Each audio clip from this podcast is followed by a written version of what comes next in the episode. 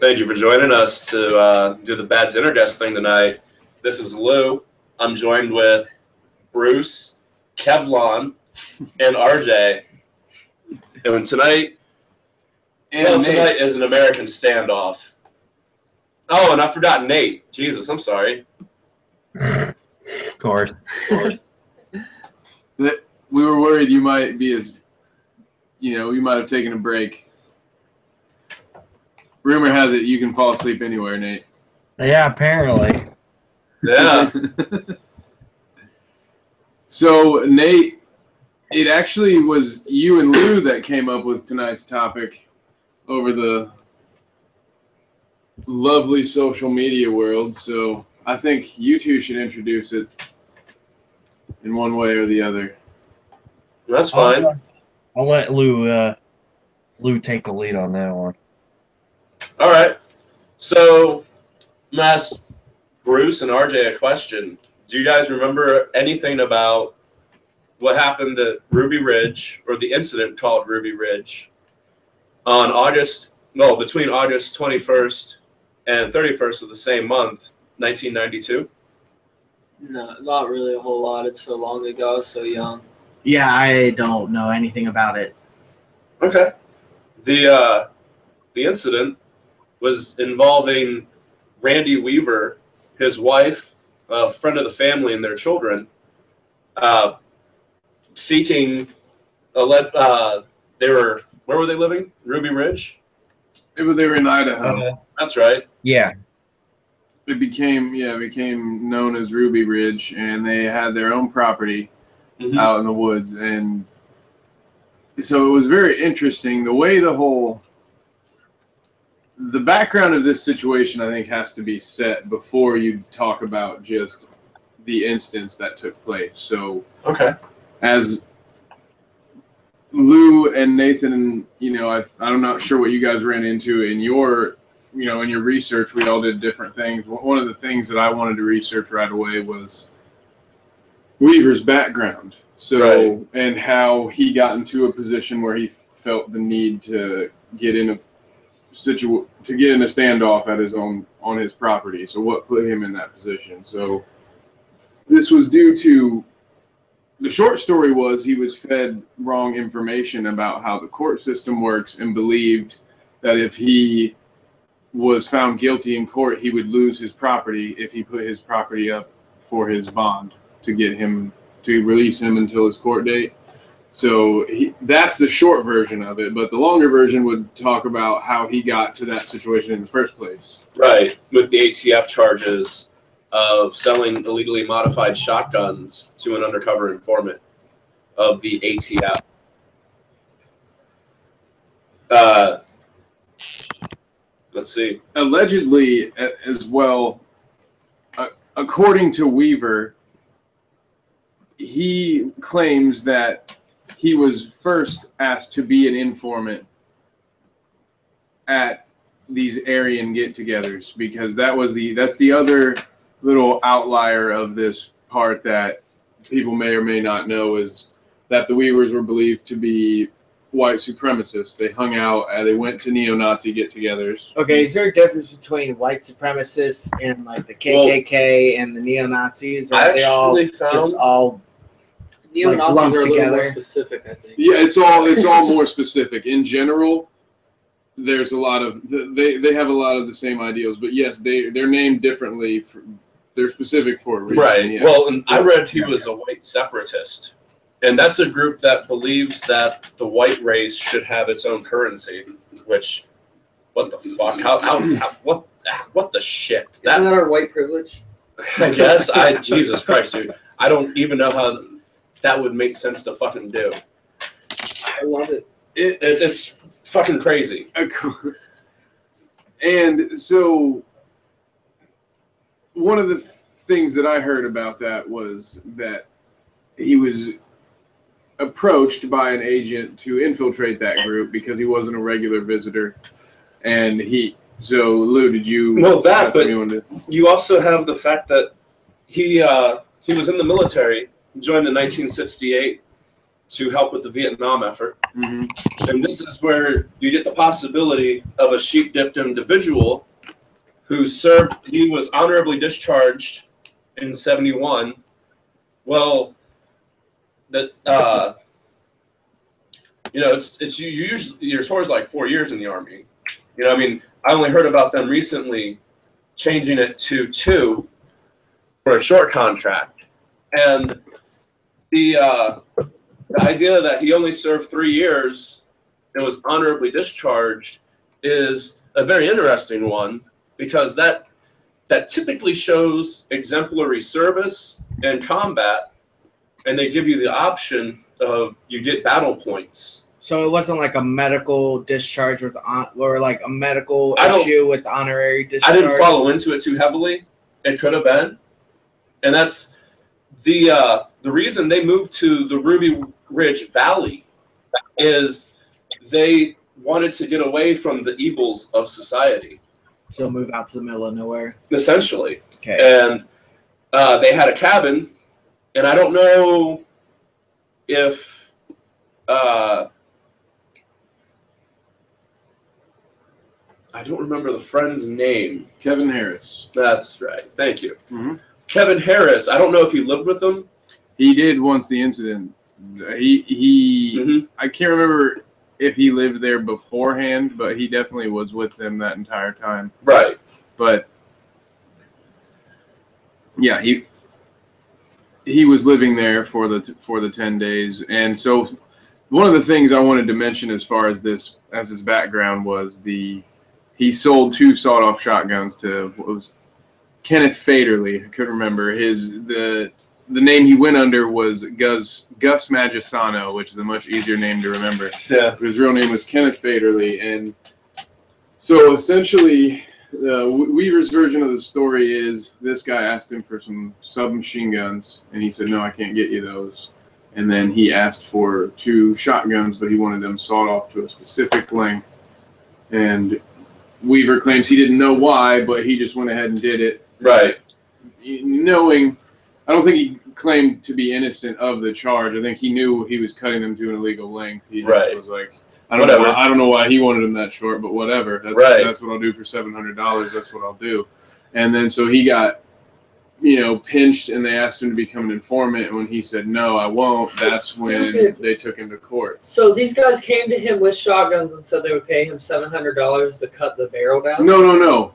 This guy at an Aryan Nations meeting asked him if he could buy. He asked Randy Weaver if Randy Weaver could find him two sawed-off shotguns. It's not that hard to. I, would- if I was Randy Weaver, I'd be like, just make your own, you fucking narc. Like, are you shitting me? That Right. is the easiest illegal modification to make to any gun is No to cut the shit. fucking barrel down.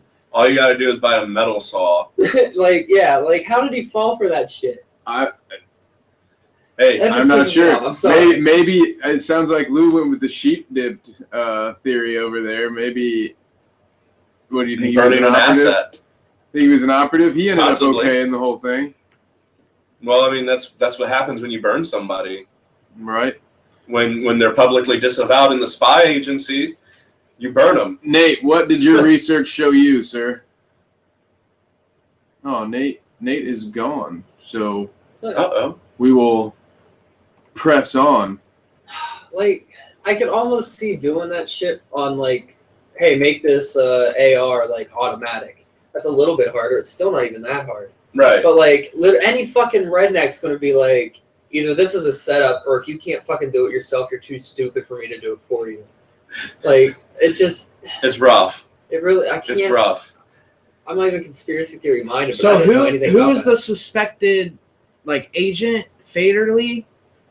He was the undercover informant. Yes. Okay, Yeah. so we know he's an undercover. We know he's Yeah. undercover. He went under the name Gus Madison. So he went to like deep cover and was his mission was to join this Aryan collective. Well, there's this lawyer named uh, Jesse Trentadue who, in his research, found out about a government um, program called PatCon, which was essentially the idea was to infiltrate some of the more white re- white right extremist groups, infiltrate those deemed to be violent, potentially violent, this also is tied directly with the Oklahoma City bombing because the Oklahoma City bombing was tied to a white separatist group in Elohim City, Well, and they also there were ATF informants there as well. And so they were. They, it's no secret that in the '90s they were infiltrating these groups to figure out what their intentions were because a lot of them had intentions. Uh, that one of the books that Timothy McVeigh read was called The Turner Diaries, and it was a book about a white supremacist group blowing up federal buildings and overthrowing the government. It was a something they were into at that time. classic spycraft is spycraft 101 to infiltrate a group. You talk to somebody, you, you establish a relationship, you get dirt on them, blackmail them to rat out their friends, and that's how that's how you infiltrate a group. So Fadeley went up to this Weaver guy and asked him to saw off two shotguns. Asked him. n- eh, No, he just asked to buy two sawed-off shotguns. He just asked them to be sawed off Which- to a specific point. Gotcha. He didn't I- have shotguns in the first place. So maybe that sawed off point was past the legal limit. It and was a that's how he quarter inch. him? Yeah, it was a quarter inch short, and that's Isn't yeah that exactly. entrapment? Huh? Isn't that entrapment? When Well, a federal be- agent Yeah. or somebody working I think for they the have federal. to pro- offer to provide you the goods, not the money. I Mm. think that's entrapment. I'm not. I'm not Fair 100 percent on that. But for some reason, I was looking it up for 60 grit, and I believe that's what it is. Is they have to set you up for the goods. Okay, so they have to have the shit and be like, "Hey, we I have this so. shit, and you can do this with it." I think so, Okay, but don't, Fair don't enough. quote me on that. because I was just thinking, like, Jesus Christ, if I go up to Kevin and say, "Hey, let's do this illegal shit, and I'll pay you money or whatever," but I'm the agent, isn't that entrapment? I'm not sure. I'm just gonna look. I'm not it up. sure. Fair enough. Law Okay, enforcement so agent he, induces he them- went no. to the Weaver. No, because Yeah. He went to Weaver. civilian informant, it doesn't fucking apply to them. Oh, okay. That's the way to circumvent. So he the went law. to Weaver, asked him to uh, ask for illegal weapons. Mhm. Initially, the AR-15, right? Is that what he I, I, said? it was a submachine gun. I don't remember Submachine what gun, kind, okay. but yeah. So to buy submachine gun, Weaver's like, no, I don't have any of that. Then he was like, well, what about uh, you know, sawed-off shotguns? hmm And Weaver said, yeah, I can do that. Okay, so that's that's what that's the scenario. then. That's what happened, and then so he gets picked up for that, right? So, well, first he, yeah, they, his side of the story was he was talked about it first, and then later that one day coming home from the market, two federal agents were dressed up and they pretended that their car was broken down, and when the Weavers stopped to help them, they waited for the Weavers to be up, up under the hood, and they pulled a gun and said, "Freeze, you're under arrest," and all this, and so he was taken in and he had his court date and there was a part-time magistrate. You guys will have to give me a second to pull his name back up in my notes but there was a part-time federal magistrate on this case who wrongly informed weaver that by using his house for his bail so that way he could go back home and he didn't have to wait in jail for court that if he lost his court case he would lose his home which is not the case the case is if you don't show up for court you lose your home assets. and so he was wrongly given this information and then didn't, I guess, decided to just, if I'm going to lose my home, you're going to have to come and get it from me. So he didn't show up to court. He still had his chance to show up to court. Uh, one one documentary that I didn't find any evidence on my own to back this claim, but I wanted to mention it. They said that there was another mistake in the clerks where he was given the wrong date, but I don't think he, he Randy Weaver was going to show up to that court anyway. He didn't believe in that government. That much you can definitely be sure of. Right. But I still think if he had known all he was going to have to do was go to jail for two years and his family could still live on his home, I think maybe he does go to court and he doesn't end it all in a standoff right there because all they, all he wanted was for his family to be left alone up there. Right. That was his goal, and once that was threatened, that's why this happened. And what happened next gets pretty bad. But It, it shit hits the fan. and speaking of shit hitting the fan, Nathan is back in play. Oh, Yeah. I'm going. I went to Segway Yeah, school for over some the weekend. reason, Tinky. for Nathan. some reason, my uh, laptop and internet decided to uh, take a shit. So. Well, that's what happens when you take the laptop in with the into the bathroom with you. So yeah, yeah. if is, there, joke. is Good everything is everything in good working order? I told you, man. Uh, segways. I'm I'm on Right. it now. Leaning forward and everything. Mm-hmm. I'm all about it. Are, Yeah. are, you- are we all good Okay. on, on your end, Nathan? I want to hear your side. What what'd you learn about Ruby Ridge? Did you miss everything we So talked? basically, um, what what I know about it, um, and I heard you talking a little bit about that there. Um, I'll, I'll just give a short version. Um, basically, the stuff about the the being an informant and uh, dealing with the ATF. Um, apparently, I saw uh, one of the ATF's um, informants themselves happened to uh, come upon uh, Randy Weaver at a. Uh, let me pull up this article here real quick. I can't remember if it was the, um, it was the you know white supremacist meeting of some sort, um, and basically um, they said that he sold them a uh, Randy Weaver sold a uh, agent undercover agent a sawed off shotgun, and it led to the whole fiasco uh, between you know that is now known as Ruby Ridge. Yes, Just, sir. short version. Cool. So we are on the same page as far as how he got there. So Right. um Nathan, what what about the next part as far as what actually happened on Ruby Ridge? What what about those first few days? Like what happened, or or Yeah, my like thoughts on. it. How did so I guess we can just go with what started the what set the whole thing off, which would be essentially what his Weaver's son and Kevin Harris taking the dogs for a walk Mhm. because the uh, Yeah. the mar- the marshals were out waiting. I got Yeah. a question. Yeah. So, like, did they know the marshals were out there waiting on him? Um, I don't uh believe so.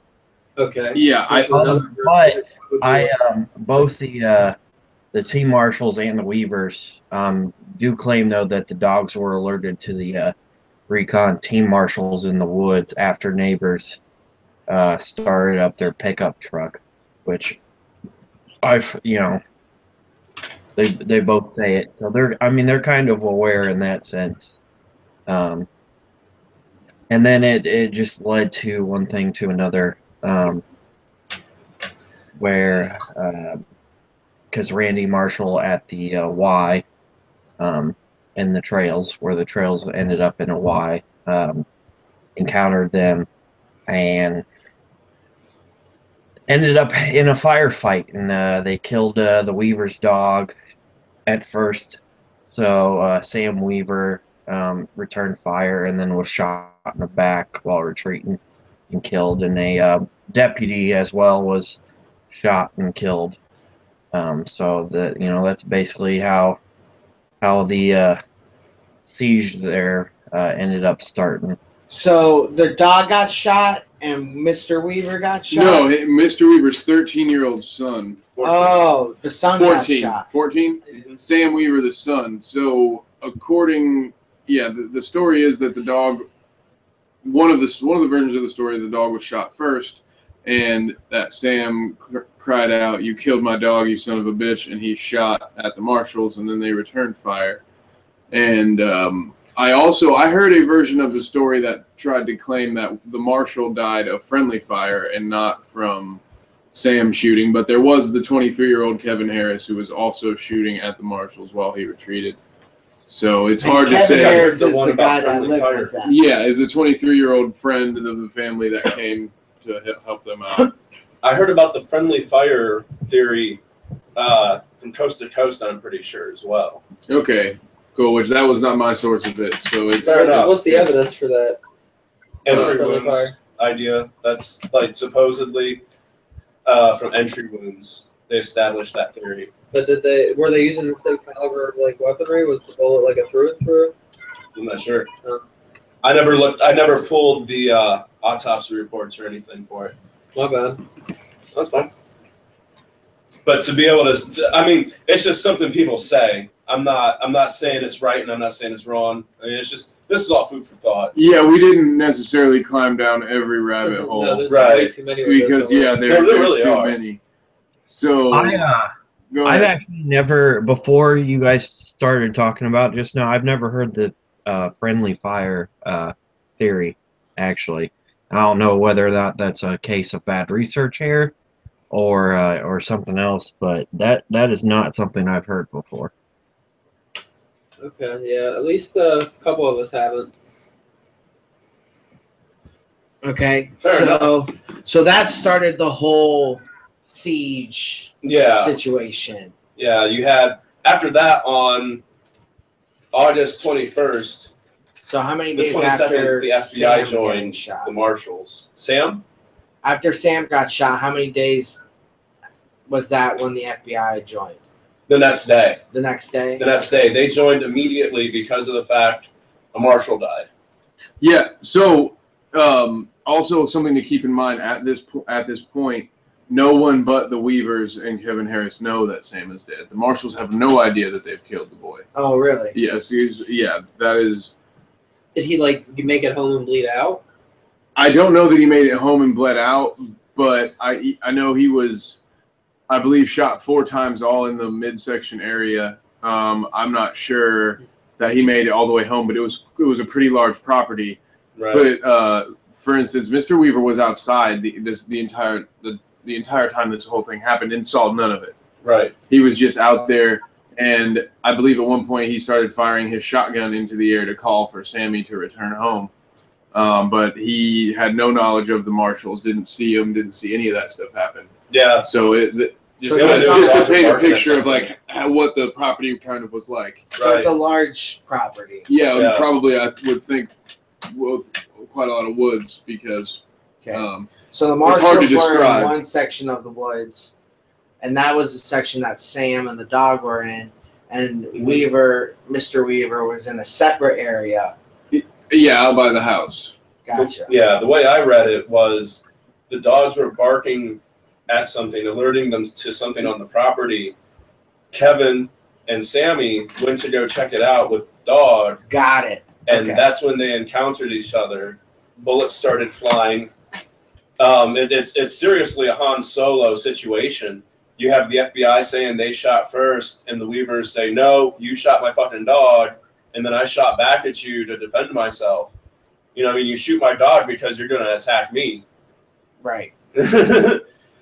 Okay. Yeah, All right. So FBI joins the second day. Yes. And that's And- where enter FBI sharpshooter Lonnie Horiuchi. Is it, did I say his name right? yeah, it's pretty close. I'm Or is it Lon Horiuchi?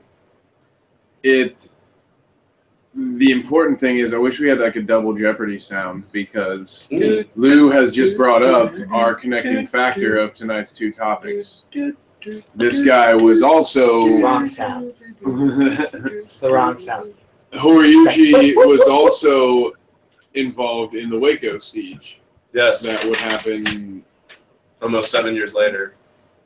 Well, Wait, would that be 99, really be a connection? Waco happened in '93. Oh, shit. because the Murrah building was bombed in '95. That's right. I, I was I confused the dates with Would that- uh, Oklahoma Would that really be a connection? Because what if that's just his job? He was just told to go there. well, Idaho was in Idaho, Well, and Waco's in Texas. Well, well, he's a federal yeah, But, but no, time, but time out. So the reason that Buddy asked a valid question. The reason this is important is because Horiuchi is the man that shot Vicki Weaver in the head while she stood in her doorway while she was holding her baby. okay. He's the sharpshooter. So he's that definitely a sociopath. So to I mean, Possibly. but the argument essentially, though, the, the only thing the FBI will agree with, I no, they won't they won't take any blame. But what, No. what gets the the scapegoat here is the rules of engagement. Mm-hmm. And Nathan, did you have anything to add to that that whole part?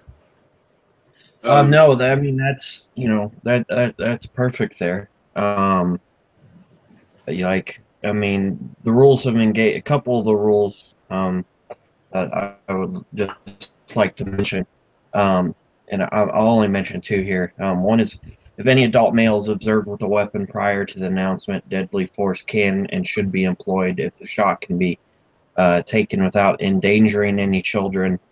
Um, and then another one um, if any adult in the compound is observed with a weapon after the surrender announcement is made and is not attempting to surrender, um, deadly force cannon should be used to employ uh, to neutralize the uh, individual there. Um, and whether or not you you can argue um, that the endangering any children um, or not endangering any children was still apply. Um, you know, I, I just it's Was- interesting how those those rules changed there.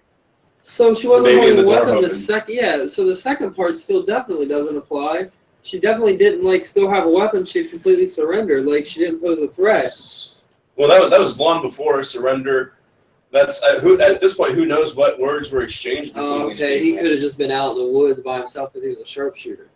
So I have another mm-hmm. question then. But they had this house under surveillance. So the the rules of engagement specifically state an adult male. Yes. Yeah, that's when you're considered a threat.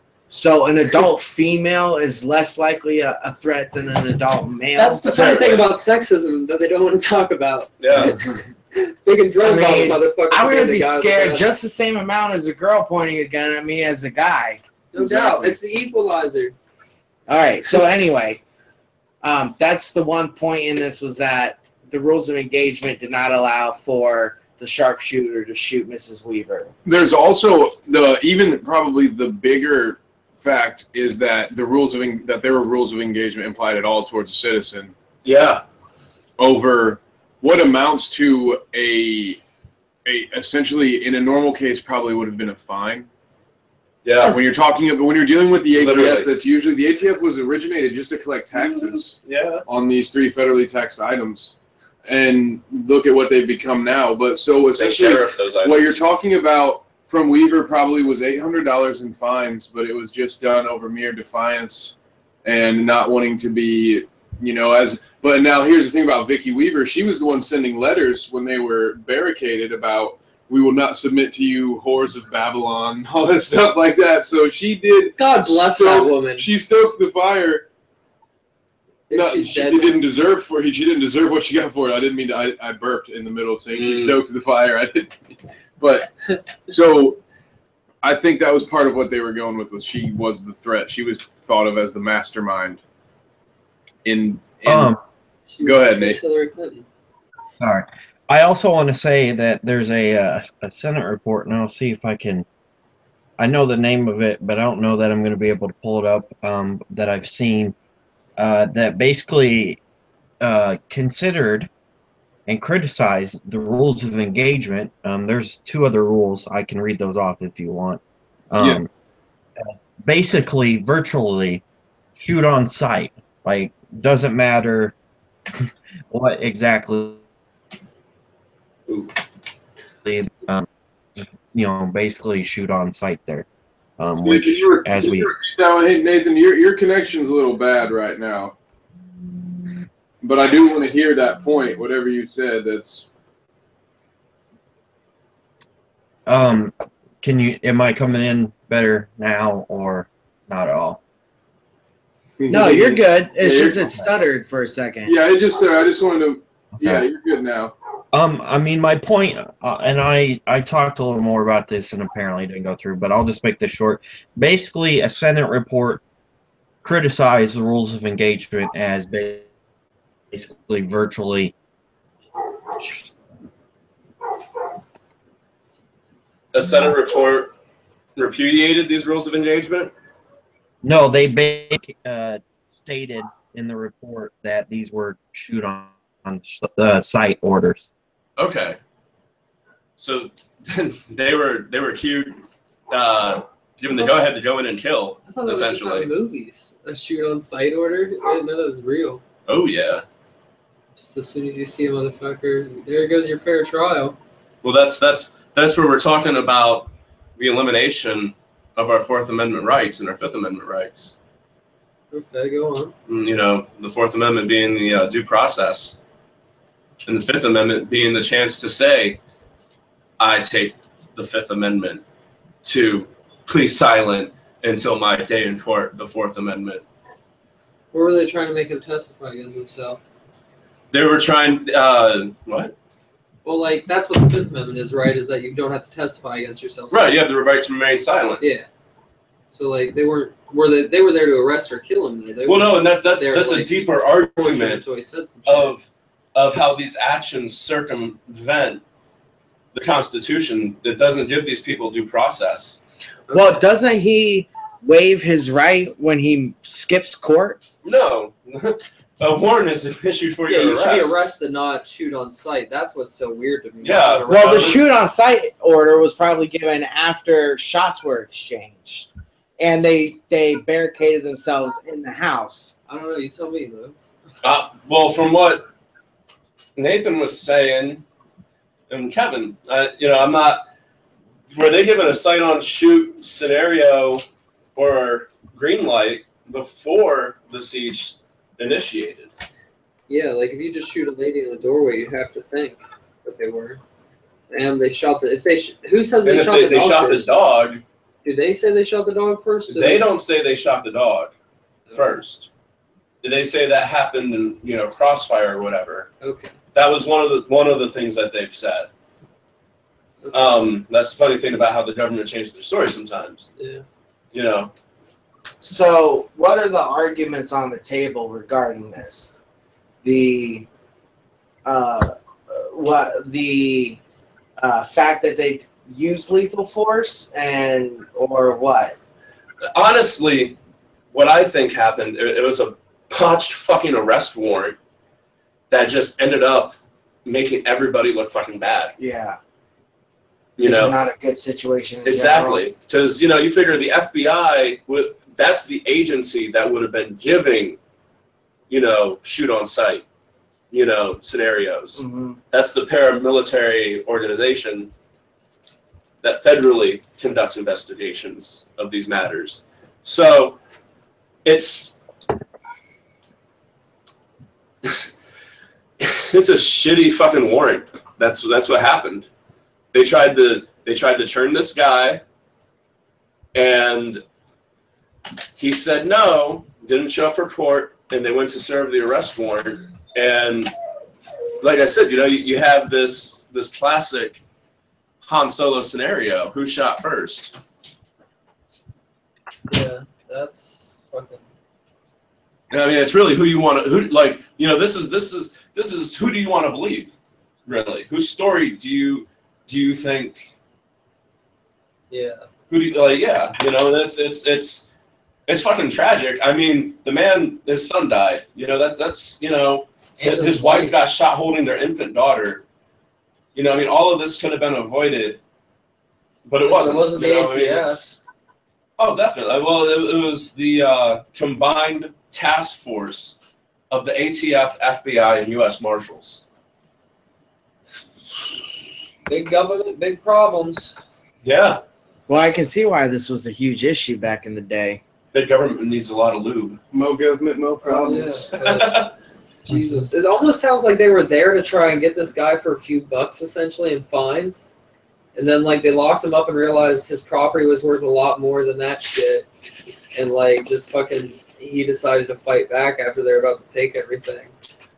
Well, they yeah, Well, that's what he thinks. sort of yeah. They didn't necessarily want him for I was his. going conspiracy fine theory, at that's first. fucking right. They're classic, They didn't go fine first, but that the They prosecutor went informant first. yeah. classic espionage tactic, Oh, okay. man. Try to Oh. inform it. That's how you get. That's how you get your lean on them. You know, you turn it. That's that's classic turning an informant 101. If this guy's so low, they're hitting him up to saw some shotguns. Like, who is he going to inform? Well, that's the idea. Is you you're not. It's going to be hard to get somebody in a higher level. You're trying to get. Who That's- are that's they the going to the know? door. Nobody is stupid enough to go outside for fucking somebody to cut the barrel of a shotgun down. That's just bringing on. That's the risk. You'd be surprised how much this shit works. I would be. I'm sure. It's fucking. People are stupid. I, I forget that sometimes. Oh well, yeah. I mean, Well, it's especially scary when stupid people are given power, oh, definitely. which sounds like is the case. And in how situation. fucking ignorant is that law to begin with? The idea that you like, he was a quarter of an inch off the league. What is the difference in that with the concealability or with lethality? Like that is the most ignorant fucking bullshit law that you could apply to a gun. Well, Like if that didn't exist, everybody would still be alive. counterpoint, what if you give a quarter inch? What's saying? Well, what's three quarters of an inch? What's an exactly, I agree with you completely. What's three quarters of an inch? Who gives a fuck? Well, you have to set the bar somewhere, Why? huh? Why? I we we would save it for sixty bit radio. Let's get back to the. yeah, I was gonna say, oh, are we gonna have a gun debate? No, this yeah. one will get off. I'll hit you up. That'll be good though. Who's getting off? Yeah. I just did everywhere. Sexy. Ooh. Was. Kinky pinky. Get, uh, speaking of getting off here, Nate, uh, any, what what do you think about Ruby Ridge? Do you agree with Lou that it's just sort of like a botched warrant situation? Um, Um, yeah, yeah. I uh, also, Also think think that it was a um, abuse of Abuse of power in the sense that, and I say abuse of power because it, you know, it's they set up a sort of siege. I mean, I will say that I don't necessarily think that, you know, Randy Weaver and company were going to go quietly, but um, I think the force used and the rules. But they kind of been- do it. One, just one thing though, just so everybody knows, Randy Weaver got out alive. Yeah. Yeah, Just so I just think that should be He actually noted. got three point five million dollars because of the death of his wife and son. Yeah, and he only ended up uh, having to go to jail for four months plus time served. Yeah, four Um, months plus time served. All is about all of these things that happened. hmm How big of a Hush story money. this was, and what and what it turned into. yeah. It that's that's why this one has so many different angles you can look at it because part of it stinks like it's just a whole big show, Yeah. except un, but unfortunately a mother and child were the the casualties of that show. Yeah. Seems I- I like, gotta even, ask you, seems like even Weaver got what he needed. So the movie Hannibal. Do you remember when Clarice Starling shoots the woman holding the baby, and when she's talking to her uh, field director or whoever her supervisor was, Mhm. and he directly says, "This is the last thing we need after Ruby Ridge." Ah, That's where that came from. Gotcha. It all clicks now. Thanks for that, Lou. Yay! So this fucking sniper that connects the two. What's up with that shit? So okay, and Well, those are we done discussing Ruby Ridge before we make the connection yet? I mean that is Time served, three point five million dollars. If you guys want to move the fuck on, we can. Yeah. Well, I like I mean, Kevin's like the point. Like, I like Kevin's point. Like all of that for that. right. Well. Like the caveat that ties into the next kind of two topics really is this, how this- yeah. the sharpshooter ties to Waco. Waco ties to Timothy McVeigh, who ties to fucking the OKC bombing. Well, before we move on, I should point out that Ruby Ridge also ties directly to Timothy McVeigh. It is, mm-hmm. d- despite, regardless of what witness and who knew him at what point, they will all say that Ruby Ridge was the point in which he went from being loyal government troop to saying like, okay, the government has gone too far here. Right. Something needs to be done. Whether you think because you mentioned the sheep dipping side, Lou, Oh, yeah. and there is definitely we'll get into that next week with old Timmy Boy because he also was going around at Aryan Nation meetings under the name Tim Tuttle, selling books and stuff like that. There's On he has handing out business cards with Yeah. the sniper's name and address, hoping Special- a patriot would uh, do a little something, something. special forces background and all that stuff. Yeah. So there's there's that theory too, but I wanted to point that out because this does have its direct connection to Right. Ruby Ridge. Although Timothy McVeigh was in the audience for the next event Well, that for, and for Waco. I just have to say, how fucking creepy is it that he got that dude's fucking address As an pre-internet? as an FBI sharpshooter.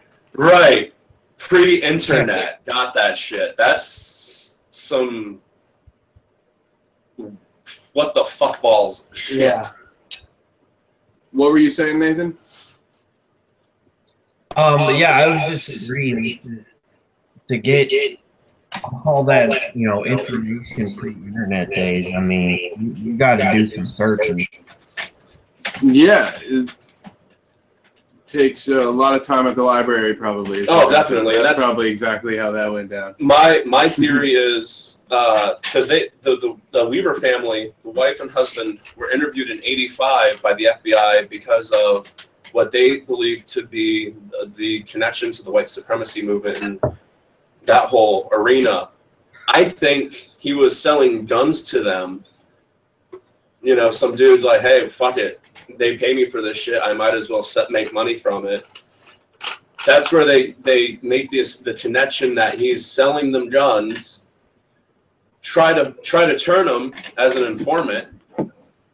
That fails, and this whole fucking Why don't they try Chaos buy ensues. a more like difficult to make gun? Why do they go so? That just seems like such a huge risk, like such a huge to, to lose somebody. Like it takes a real. It doesn't even take a real specialist, but it's a lot harder to make an AR fully automatic or do some like put a silencer like threads on a fucking gun or something like that. Like why go so like simple to me? If like he was actually legit dealing guns to the fucking KKK, mhm, he would have been in deep enough to know like don't fall for that stupid shit. just a little interjection. Silencers for uh, guns don't work the way you think they work necessarily.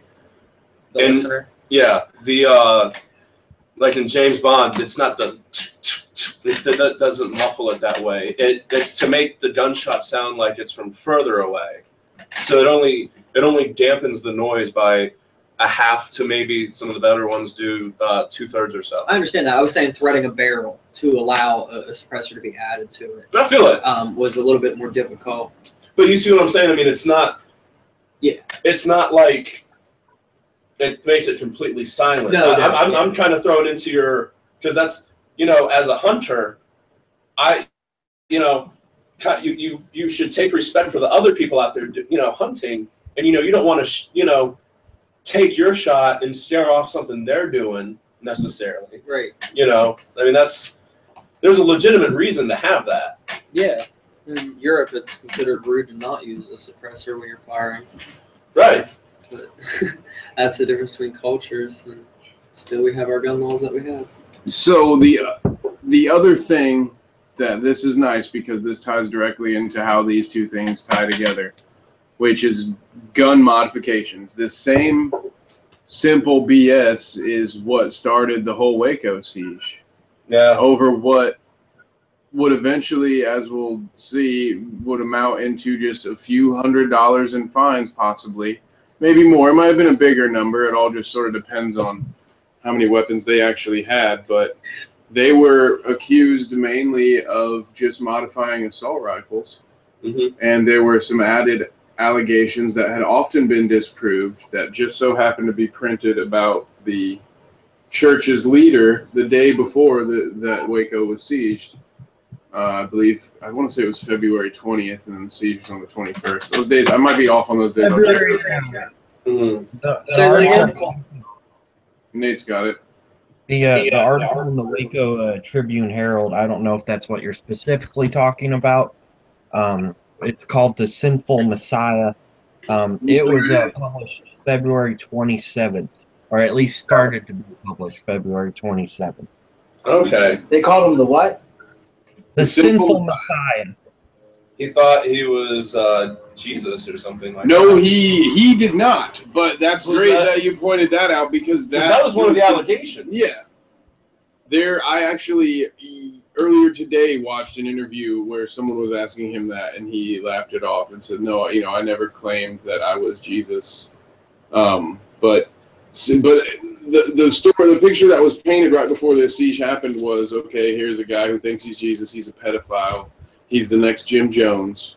Yeah. Which little back note there is speaking of people that are connected again, Jim Jones grew up next door to a guy who would become, I like believe, the director of the FBI, or I can't. I'll have to look that stuff up again verbatim. But Jim Jones was connected to alphabet agencies again. Like that's Right. it's an interesting thing that seems to happen with these weird cult things. I have a small idea they might just be little uh, experiments going Yeah. on. But um, little MK Ultra He was- he was- dipping. yeah, so he was pinned as this bad guy, and that was given. That was what emotionally gave people the reason. But these guys sent tanks, 12. twelve fucking tanks, 12 tanks. on a It is- compound. It is believed that it is the largest military force organized against a civilian target. Yeah, three three army helicopters. hmm So Uh, were, was this like a, a community? Yeah, it was Yes. its own compound. It was called. Uh, It was the Mount Carmel uh, Medical Center, I believe. Or not Mount Carmel. Maybe Maybe it was just the Mount Carmel Center. Oh, that's what it was.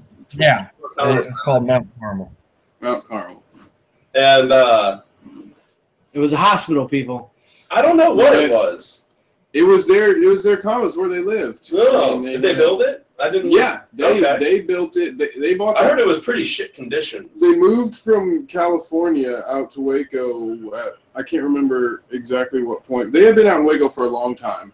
The Branch Davidians. Yes, the Branch Davidians, and so a lot of the allegations that went Vernon Howell's way, which he would change his name to David Koresh. Mm-hmm. Some of them came Oh from. man, you took my the question I was going to ask. I was going to be all. what was David Koresh's birth name? he um, Vernon Howell beat out essentially the the former leader, and when he was when he lost leadership, he got mad. He left. He accused Vernon of touching children and all this stuff, and so it got looked into, found to be not true, and then uh, later again, they- Texas State. yeah, they were kicked out. Yeah, they these they were they were investigated multiple times on multiple allegations and always found that nothing was wrong.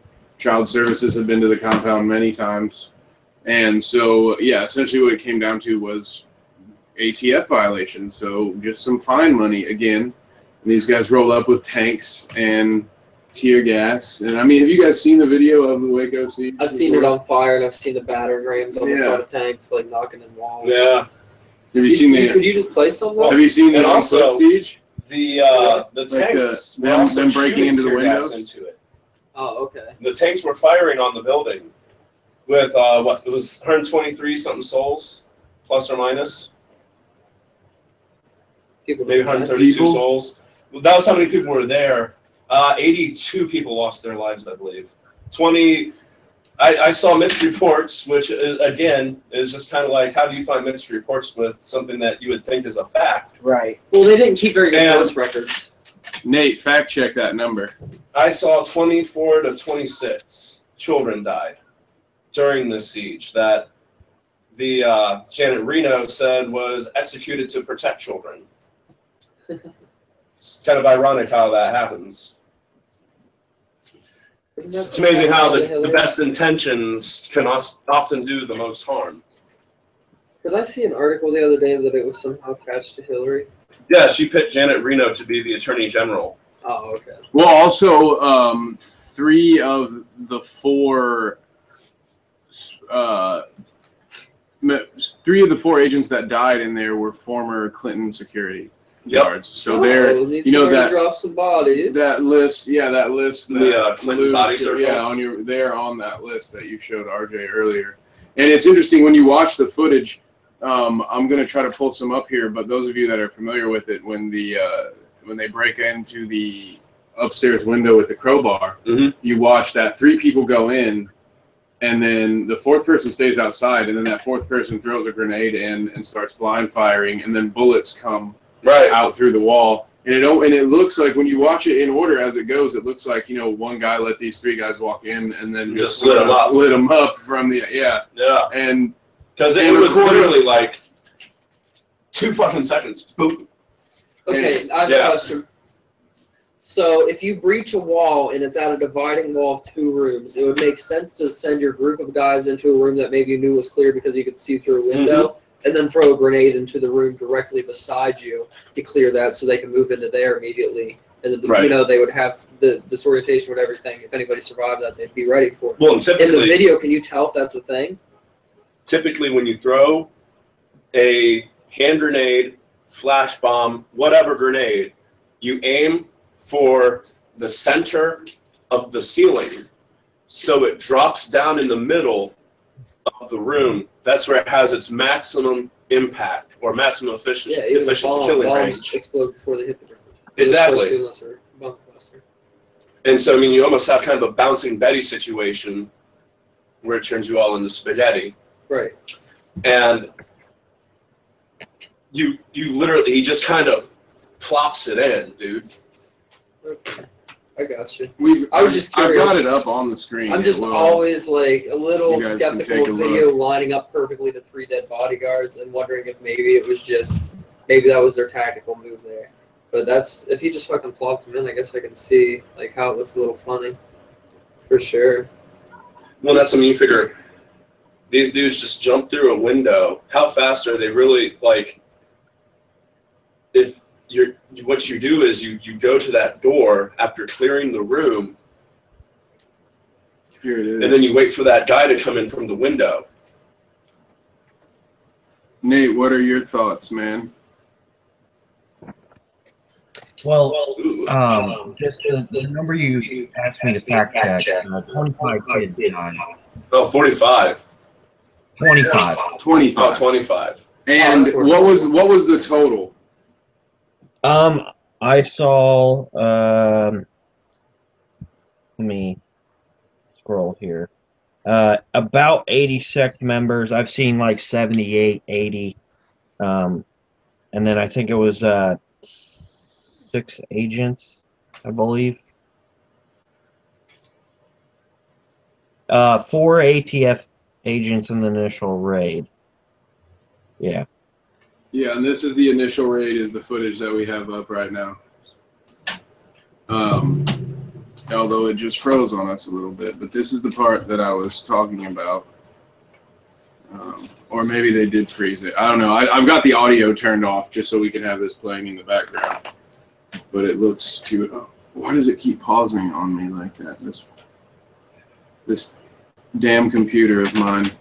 But so Nathan, but what are your thoughts as far as when you look at this incident? What do you what do you think happened here? Do you think the uh, one of the big questions is who shot first? But who do you who do who do you think's to blame? You think the Waco people were just nuts, or was this overreach again?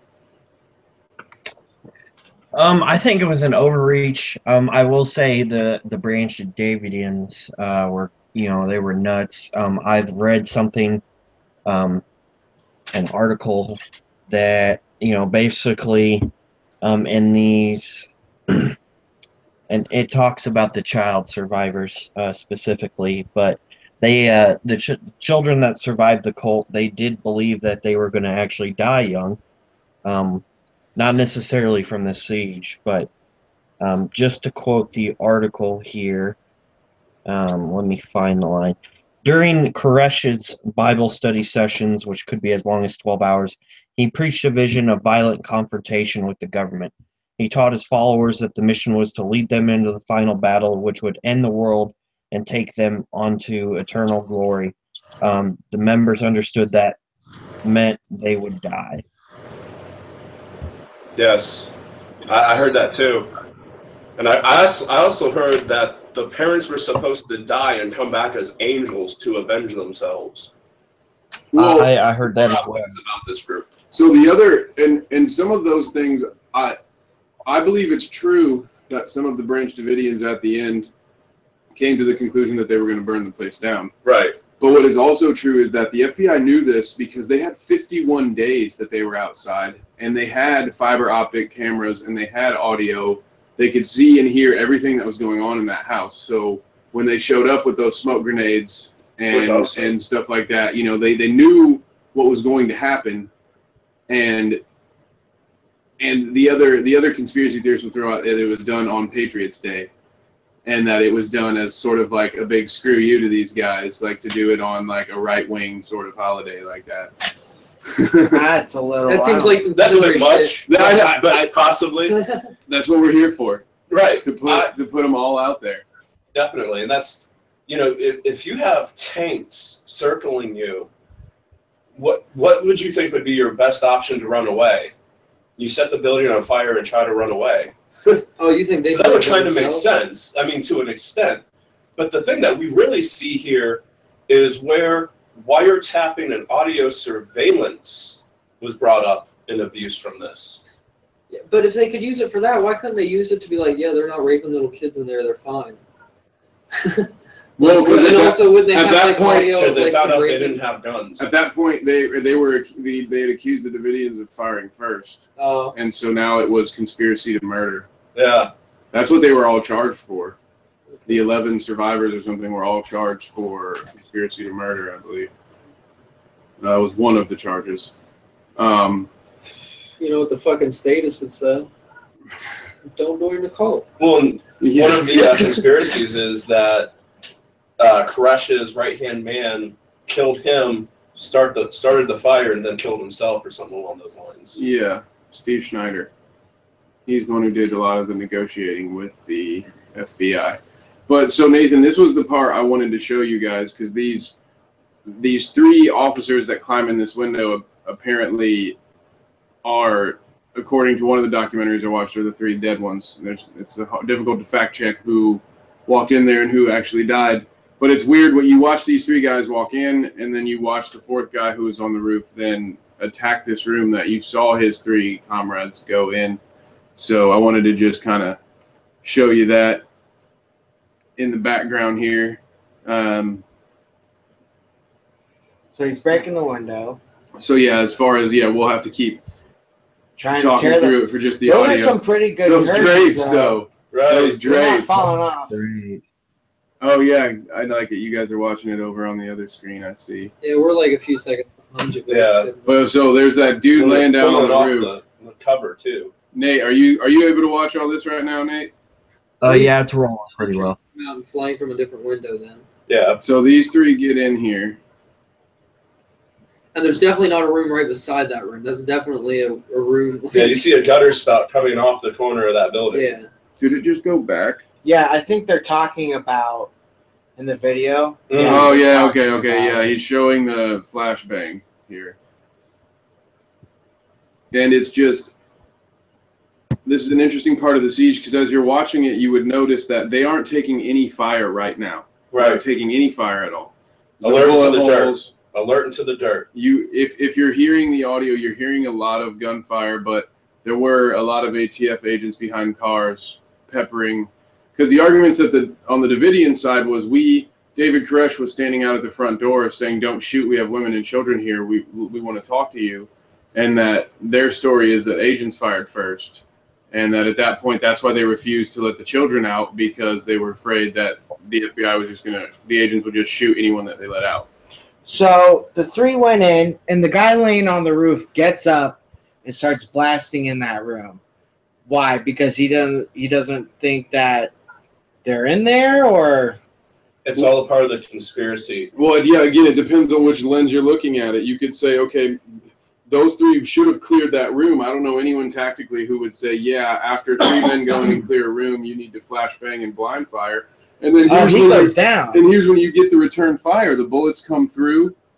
And so what this what this documentary that we're showing footage of called the Waco massacre is this documentary was out to prove that the Clintons had a lot to do with this. And so Right. what they pointed out, what what they brought to the table was that these three men that died in the siege were those three men that climbed in that window, the three former Secret Service agents on mm-hmm. the on the Clinton staff. So and then you do you see the bullet holes come through the wall. But again, so it's like they weren't taking any fire. Then those three guys come in, and so at the very least, it, it makes you know another conspiracy would be those that lean a little heavier into the false flags things being things being more staged. Wow, And- fucking men though. Like to guess about where he should be standing to shoot back at him and get that fucking close. And they and yeah, and he takes Well- off after this. Yeah. Yeah, he pieces out, dude. So You figure those were his comrades shooting back at him. Conspiracy then, right? I would think so. Yeah. Well, yeah, I, I think so. Nate, what do you think about this footage that we're seeing right now? To be presidential bodyguards, you have to be elite. I, I mean, it's it's. Why would you? You know your comrades are in there, and you're, you know, I, to to piece out like that and to, you know, just leave them behind. It, it's kind of fishy, honestly. Um. I, I don't. Past that, I mean, I, I I don't know what else, but, um.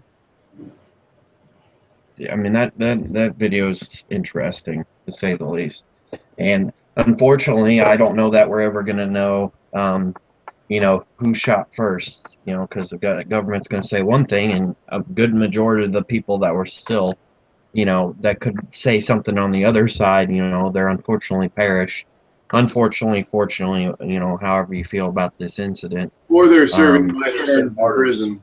Because do you, another little interesting fact about, uh, I'll have to pull up the exact logistics on this, but the guys that were found guilty out of the Waco siege were not, uh, they were not convicted of murder. They were convicted of, uh, the, they, a, a federal offense, but the judge then, uh, in his ruling, because they were convicted of handling it was the weapons that they handled i believe was the Mhm. federal offense they were given but because they were convicted of a federal offense then the judge could have given them a maximum of 40 years and he gave all but two of them the maximum of 40 years uh, even the ones that were thought not to really have had that big of a role so they they really all got it's they not, there's no randy weaver in this scenario No. um, there's nobody that got off essentially that made off with money Right. and not much time served.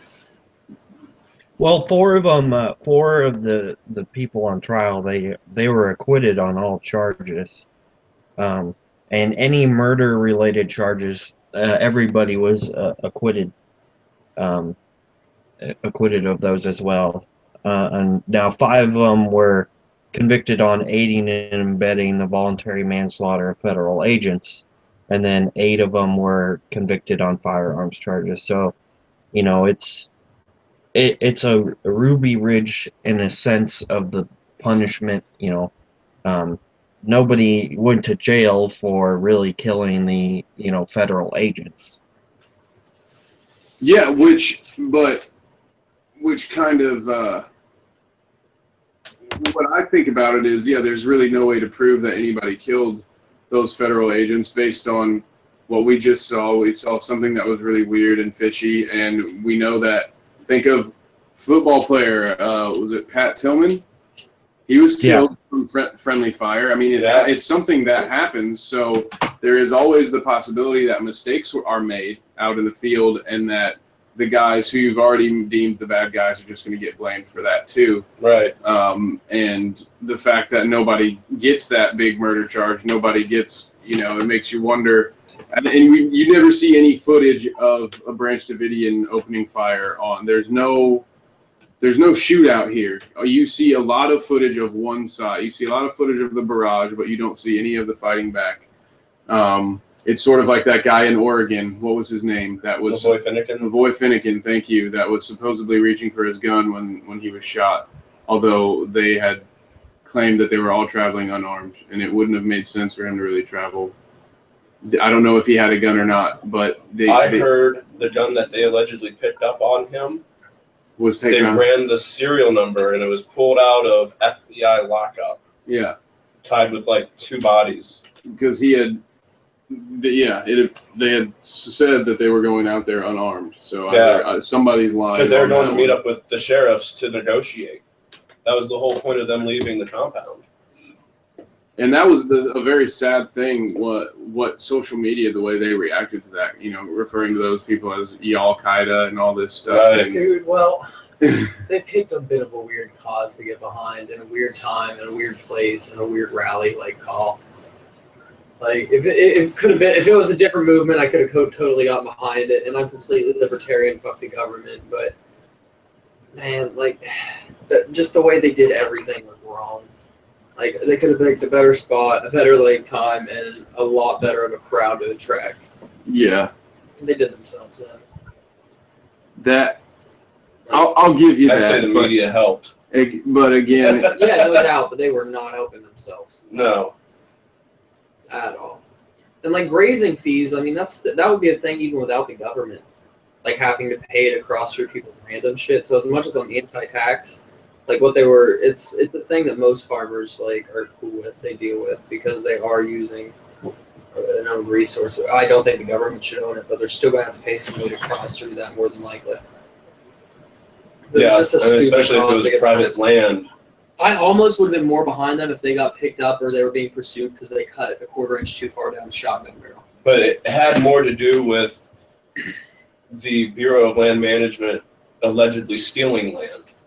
Well, their legend, the stealing of the land was they shouldn't own the land. It should be like up for anybody's grab. But what I'm saying is, if they didn't steal the land, then somebody else would have owned the land and used it. What what's going on, man? Nate. Is his mic there? yeah, I'm not sure if uh, I, I, I think Nathan is still here. They fell asleep. Yeah, no, it, it's cut, still cutting in and out a little bit, and I'm Yeah, trying that, to figure out here. they're still on dial-up in Indiana. I don't know. Yeah, yeah, we're we're back in Oh, slow 1990. signal internet out there. Yeah. I don't think it's in the 90s yet, man. It might. Yeah, well, I'll give you a 1994. Hmm? So AOL. Oh Do you guys have any like clear cut picture for what actually went down in Waco, like that you guys subscribe to, or are you still like, I can't. I really can't understand it. Again, I can't understand the use of such force. I don't know why the uh, a lot of uh, you don't hear of too many sieges like that or SWAT team incidents. Where tanks Going that way. circling. tanks going in. The part that blows my mind is it's all done under the idea of well, we were doing it to save the children and get the children out there. But it's like, but you killed them. Most all. of the children. Yeah. you killed most of them. And they talk about the tear gas that they use, and you can watch. Um, man, I can't. I can't remember the name of it off the top of my head. Uh, I need to look that up. It was outlawed for Hmm. wartime use. What the tear gas? Yeah. Yeah. Um, I think uh, an angle we haven't talked about here that I that is very important to me is um, preceding the raid. Um, they there was a uh, self-described cult expert and deprogrammer affiliated with the Cult Awareness Network, um, who would go on networks and talk about David Koresh, um, you know how he was advising authorities uh, about what actions should be uh, done to take in the end the siege, and um, I think that's a big thing that um, you know uh, played in there. Um, you know, portraying a harshly negative. Now, I will say Koresh was, you know, obviously nuts, and you know, there's some problems in there, but um, you know, the I've also read something where um, religious scholars, um, you know, have stated that, and also, you know, helped try to resolve the uh, conflict, so it wouldn't necessarily end up how it was. Um, you know, they they were another aspect of this, which relates to the cult awareness network thing. Um, they two uh, scholars, um, James Tabor and Philip Arnold, um, you know, they were trying to help the FBI um, help David Koresh um, be persuaded of an alternative interpret interpretation of the Book of Revelation, um, which would have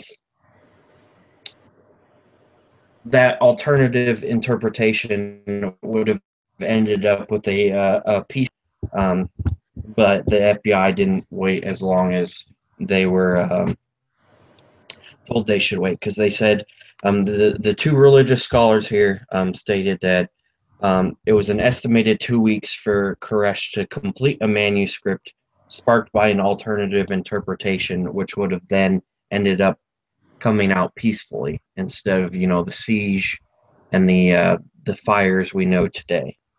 Yeah, it, it- they were getting dicked back and forth. Hey man, turn your uh, volume down if you could, Nate. We're getting feedback. Oh, is that what that was? Yeah. Yeah. All right. All right, carry on. Well, I s- yeah. Sorry, I still heard myself there for a second. I had to pause it. Uh, I lost my train of thought there. What did I just said? I apologize. The fires that we know of today. What? Something about the fires That's, we know what, of that's the last thing Nate said. Oh, The fires? the Waco fires.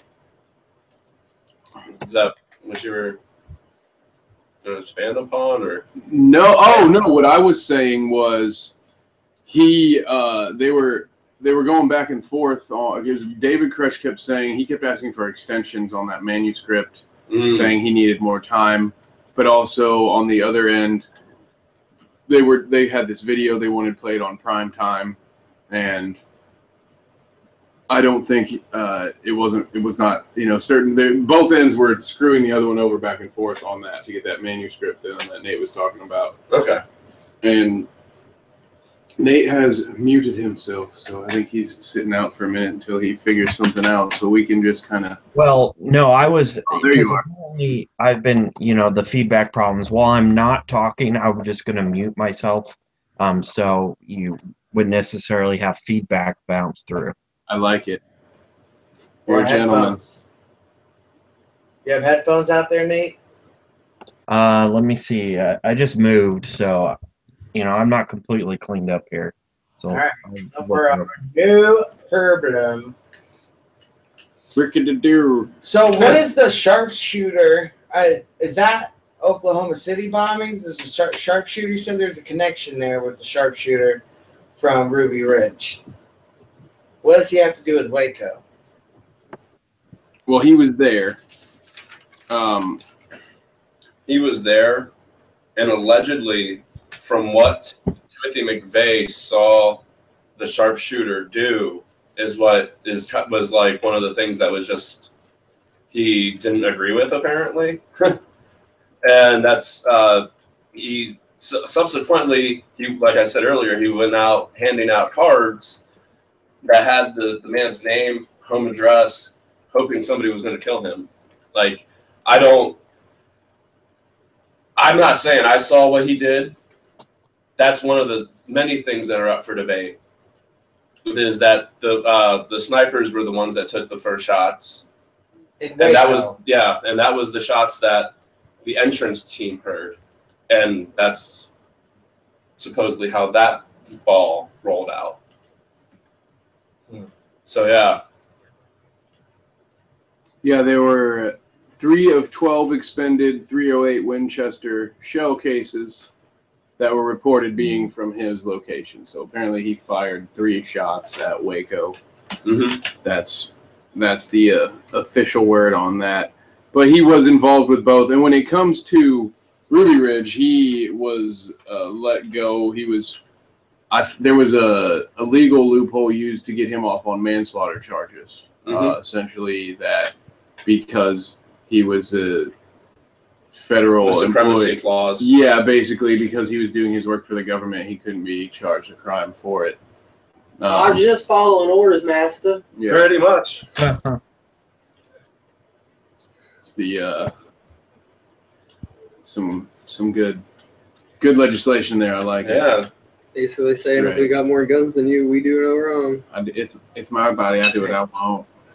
Hey Kevin, can you hear me? Sure can. Okay. Um, I would like to say something about the 308 Winchester shell cases.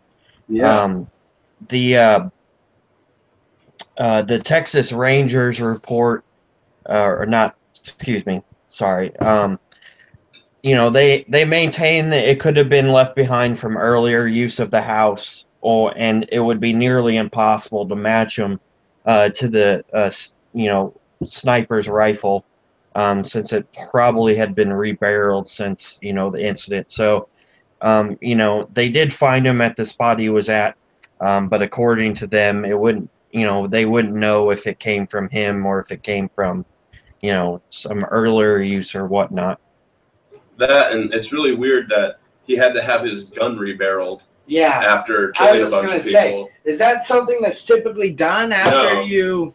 are in a siege, you get your gun rebarreled. No, you rebarrel a gun because of extensive damage to the barrel. Like it's cracked or Yeah. Yeah, if you're a Yeah. top of the line fucking sniper, like, and you got the fucking free money to do it, why wouldn't you just undo it every time you fucking got a new like? Because you have to relearn that barrel. Yeah, I really. I just don't see that being that extensive. No, it's not talking. I'm not talking about expensive. Oh, no, It's just it's a hell of a fucking. I don't know, man. I could Weird. see fucking doing it. Like if I was fucking that guy that they went to and I had unlimited access to the shit, yeah, every time I use that fucking thing, I get a new barrel. Because why not? I just don't know If you're why. a sociopath already. when you see when you see what happens when this guy is at Ruby Ridge, and you see the shit that you get for it, like the public. Why the hell is he there? Why is he within 500 yards of that place? that with cops too, Because though. if he's not there, then we can't sit around and talk about that being a connection to these two really uh, bad for the government events. You know, they, they don't come out. The FBI doesn't come out looking great in either of these situations. No, Superior the stinks. ATF looked terrible until Tim McVeigh made him look like saints, Yeah. which was supposed to be the opposite of his cause, which is uh, very interesting. It's funny, a lot of these terrorists, it ends up having the exact opposite effect that they wanted to have. It blows That's my why you mind. shouldn't become a terrorist. And that's why you should never be, become a terrorist, because that's gonna get the opposite effect. Yeah. Look at Tim. That's why you stir Maybe. people's lemonade with your dick. I mean, our revolution was started by terrorists, so it doesn't always end up going bad. But I don't know about blowing up the bureau. That's a bold move. or no, he did the building. tax building, didn't he? He blew up the. Murrah building. Well, there's a lot of there are a lot of different things. It was supposed to be an ATF headquarters, Okay. and Yeah. no one was there from the ATF. They well then they came What- back and what, said did he that do that on five purpose, people though? were Did he there. say he did that on purpose, though? No, he was supposed to. It was supposed to be while they, they were the, supposed to be the target. Oh, okay. The ATF was the target because his supposed reasoning was because of the way the ATF handled Ruby Ridge and Waco. That's why he blew up that building on the two-year anniversary of Waco. I just thought it was supposed to be more of a V for Vendetta thing, where he, I don't know why that's the story I heard, but where he knew that it was going to be empty, and that's why he blew it up on the day he did. It was more symbolic than murderous. Just like, He, um, uh, Timothy McVeigh. I didn't know. Sorry, go ahead. No, you go ahead, Nate. Okay. Um, he also, you know, before he even considered blowing up a building, um, he also, you know, wanted to possibly um, assassinate in, uh, individual targets. Um, you know, obviously, you know, we were talking about the sniper here, but uh, uh, Janet Reno was another one. Um, you know, I can definitely see why. I, I personally, I think she botched I love the uh, the, the whole. I'm, I'm not condoning it. I'm just saying I can see why because I personally think she botched the whole siege. Um, and then the uh, what's what's interesting um, is the uh, Is that what that's called? beat off to your mental. Yeah. Sorry. Go ahead, Nate. oh um, the other one was that was considered was the uh, uh, judge in the Branch Davidian trial as well. So The which? Uh, oh well, Would they not have like an elite team that they would keep using though? Like it doesn't surprise me that much that the same names appear. Like I can't see having that many people trained to do this bullshit. Just like there's SEAL Team Six to go get Osama bin Laden.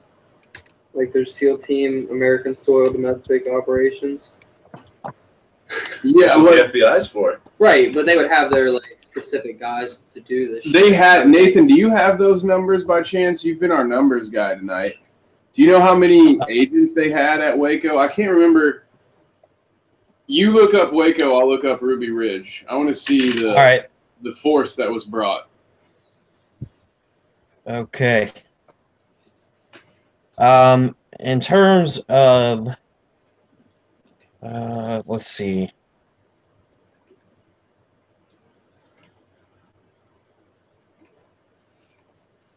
So while you So guys, yeah, while you're got, while you guys, thank, thanks a lot, that- guys. Thanks for the help there. You're welcome. While, while you're looking that up, I'm so glad Buddy's here. uh, Someone remembers we're actually recording. yeah.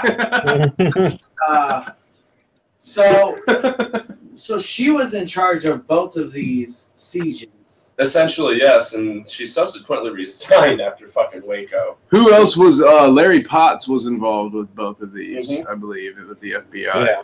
The uh, director. Yeah. Can you pull up a picture of Janet Reno just so I can You be have a off her later? laptop? For your spang? Yeah, Yeah. exactly. For the slideshow. What did you guys call it? A She Faptionary. called it a factionary. What is a fat? What is fat? It's a dictionary, but shit you fap to. Oh, I've never heard of FAP as like a masturbation term. That's where it originated. What? I've never heard FAP before, ever before. Um, I was asking him to pull it up so he could screen share it to the people. Yeah, that's what I'm saying. I've never heard FAP before. Um, so I've got the uh, I've got do that? a number here. Yeah, called no. Jill and Lily. yes, that is correct. What Nathan? Bring that bring that one back for me. What was it? Okay, so FBI committed. and I think this is. I'm reading the the report on uh, the government report here. Um, the FBI committed eight 668 personnel approximately um, for the standoff at Waco, with average of 217 agents and 41 support personnel present on any given day. And then the ATF had 136 personnel uh, U.S. Customs had six. Waco Police Department had 18. The McLennan uh, County Sheriff's Office had 17. Uh, Texas Rangers had 31. The DPS uh, patrol had 131, and the U.S. Army had 15. Plus, the Texas Natural Guard had 13. That's, that's a fucking. That's a lot of people for what had to be mostly women and children. Well, it was what? Because Yes. wasn't there a lot of like sister wife fucking going on in this shit?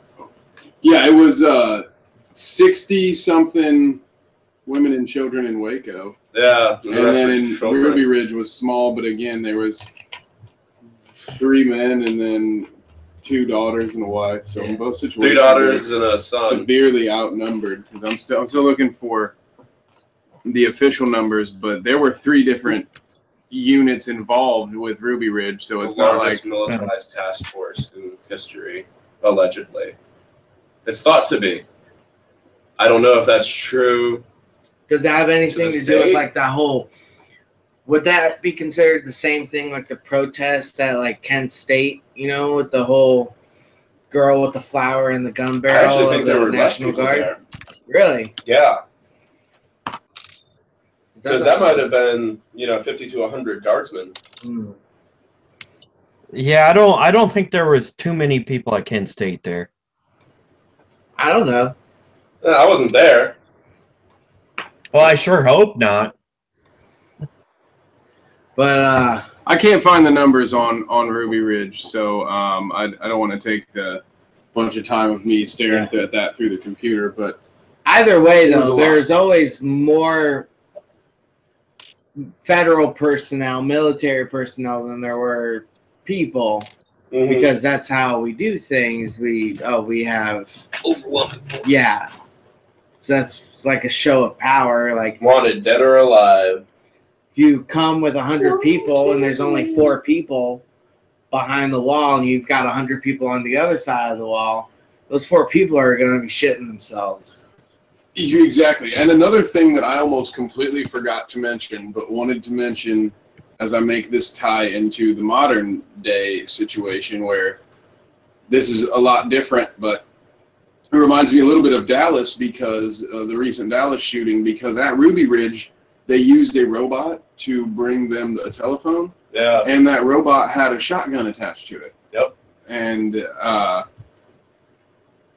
I will I will attempt to find that to pull it up on this on the screen, but it might take me a minute. But yeah, they had they had a so people are talking about it now as if it's Yeah. like some brand new thing, and it's like, oh my god, I can't believe they're using robots now, and it's like we robots now. They've been, been using them for 20 years, and Right. the situation calls for it.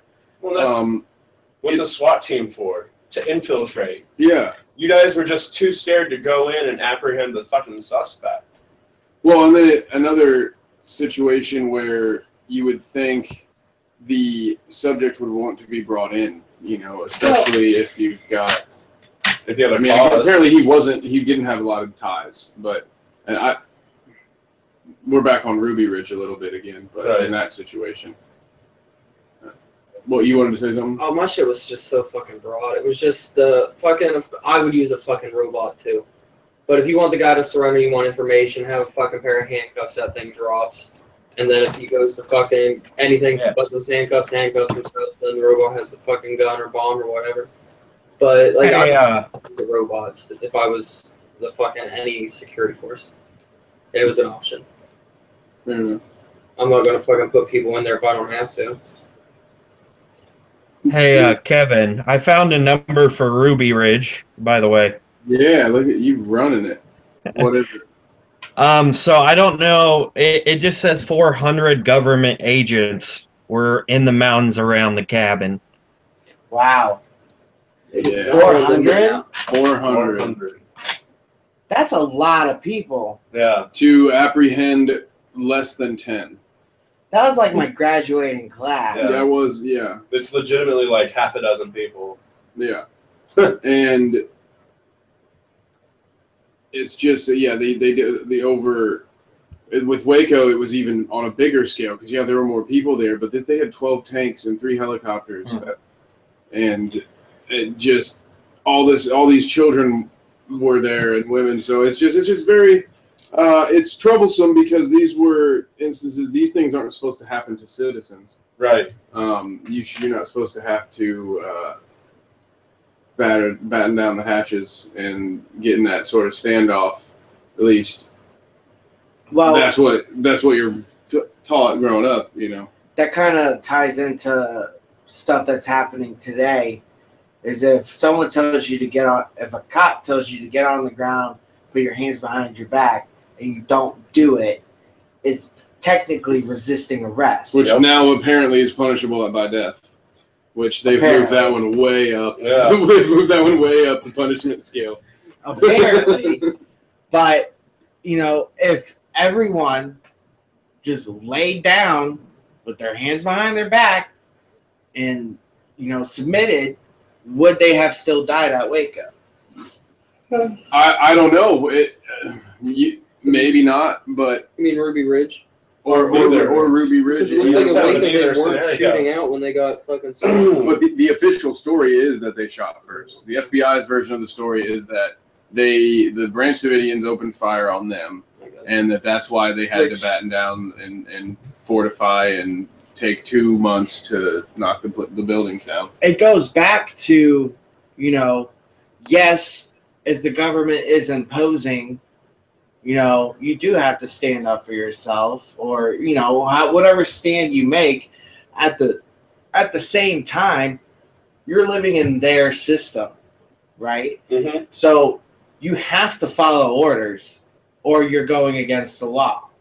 If they give you orders that go against the law, that's one thing, but you still have to follow those orders in order to plead your case, to get to court, Right. to, to make a stand.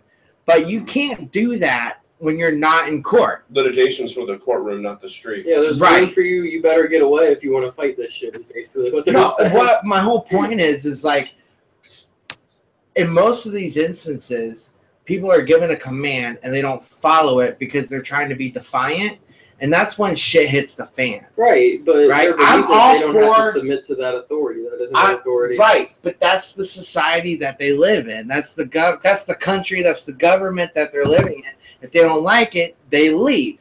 Where Where to somewhere else? I don't exactly? And they have to buy the passports to leave. Yeah, not only that, like the Yeah. country labeled him a felon. He wasn't allowed to leave the country anyway. So now he's locked in a country, forced Right, to live under but laws he he disagrees with, that? while being nonviolent the entire time. That man committed no violent act. He didn't rape. He didn't steal. He didn't rob. know. The mhm. man customized the gun. What? Who was hurt? Who was the injured party there, other than the state? And now the state wants to throw him in a fucking cage for that shit. Are you shitting me? Like he did, and he wasn't like saying, "I'm going to cut this gun off so you can go out and kill people." He just cut the gun off. it was there was no even crime intended in the action as far as another violent. Again, it's a it's an ATF regulation. It's a crime according to the state, but the only injured party is the state. How can the fucking how can nobody be hurt and there still be a plaintiff in a case that will get back- somebody kidnapped? It goes back to Well, don't This tell is people to leave. Don't tell people to leave for resisting a crime that isn't even a crime against people. It's a crime against thought. It's a crime against action that a religion, as we were talking that's about ear- earlier, that's the believes in. whole point though that I'm trying to make is he didn't think that it was bad. Right. He didn't think it was it was hurting anyone, but that is the law, and you have to plead your case in court. That's the system that we live If he would have went to court, he would have lost. The court already made up their mind he was a criminal. But no one would have died. He would have been But locked in a that, cage. that is according, of course, if you do mm-hmm. accept what you get wholesale, because every single and I and every single one of the Branch Davidians claims that they were fired upon and that they never fired. And so, what if you're a Branch Davidian who because plenty of there was a lot of people. Let's be honest, a lot of people in that compound. Not all of them were by the front door. Not all of them saw what happened. But let's say, for instance, you were in the back and you heard this gunfire. There were claims from people that the helicopters that were flying above that morning were firing down from the sky, and so you hear that these guys fired first. And, you know, are you? And then so your next inclination is going to be, I'm going to go to surrender to these guys because they they fired upon us without any any Provocation. aggregate, yeah, without being provoked. They fired at us. So naturally, when I walk out with my hands up, they're not just going to mow me down. There has to be there had to have been some provocation for them to get twelve tanks, three helicopters, and the largest military force used on a civilian compound. They had to have done something to re- to get that to happen. The the no FBI, no ATF is just going to be like, I don't like these guys. They will if you're living outside of where they think they can control you. They would have had to have communicated at some point. Otherwise, this would have been a larger shit show than it is already. Right? There had to have been some communication. Someone had to have been defiant, and then someone had to have given the order. If they didn't follow that, they're going to do this. Well, so let's was the bring these people in. What was the original warrant That's the that thing. they were resisting, Kevin? Uh, it was over the uh, gun modification. Nathan, do Okay, you have the official? Do you have the official thing pulled up? Uh, no, but I can. I can get it pulled up. For good measure. It, yeah, it had, it had to do with them arming the compound. It had nothing to do with any of the Right. uh, the accusations. All any any child endangerment accusations all had been disproven. Mm. Uh, Fabricated by the FBI. But what also also Janet Reno to give them the, the permission to storm. and it's like we mentioned earlier, the day before, you know, the the day the, mo- uh, the day before the day of the raid, the article comes out about David Koresh being a pedophile and all this stuff to try to instantly throw into that public Mhm. perception. And it's like it's every if everything is on the nose, like they're saying it is, why is that necessary to instantly if if he if if you're telling me the truth and everything and he's such a bad guy, I don't need this spin doctor here to paint him as some if what he did with the guns was bad enough to warrant the you sending an army on him why do i need the the the hatchet piece claiming that he's a pedophile when he's not Just he was Um, the next Adolf Hitler or Joseph Stalin. He was he was the boogeyman. And then you know and then they, they tell they told people that he thought he was jesus where i've seen interviews where he is explicitly saying no i don't think i'm jesus that's just something people say about me he, you know he believed that he he may have believed he was a, a prophet of some kind, but he never said to people that he was the second coming of Christ, which was another rumor that was Oh. spread about him. I read he he believed he was the last prophet of. He believed that he was to be the last prophet of the Davidians. I still don't see the crime in that. That might have held up. Little bit. have you heard, have you guys heard about any uh, Nick, Branch Davidian meetings lately? yeah, he was right. See, he was right. Um, so to to you know, they basically were being investigated um, for um, possession of a possible unregistered machine gun. Um, because due to the uh, where's this act at? Sorry, the uh, Firearms Owner Act Protection Act of 1986, uh, the Hughes Amendment specifically, um, it outlawed civilian ownership of any new manufactured uh, machine guns manufactured after the date of enactment and um, now the the Branch Davidians had a uh, a, a gun business called uh, Magbag, um, and they were making legal purchases, but the stuff they were purchasing, a um expert um, stated that in his training and experience, all past other purchasers of such legal gun parts had modified them to make illegal weapons. And the search wa- warrant was justified um, not based on any proof that they purchased anything illegal, but on the basis that they could be modifying uh, legal arms to illegal arms, and that atomic or not atomic, sorry, uh, automatic weapon fire had been reported from the compound. But it wasn't reported that. Oh man, I wish I could remember what this thing was called.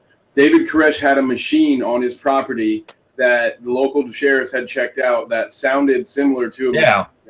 because he had been accused because it wasn't the first time those claims had been put out, and so he had to get it cleared. Like, hey, just so you guys know, I have this machine and it makes this sound. So when you hear these reports, it's this.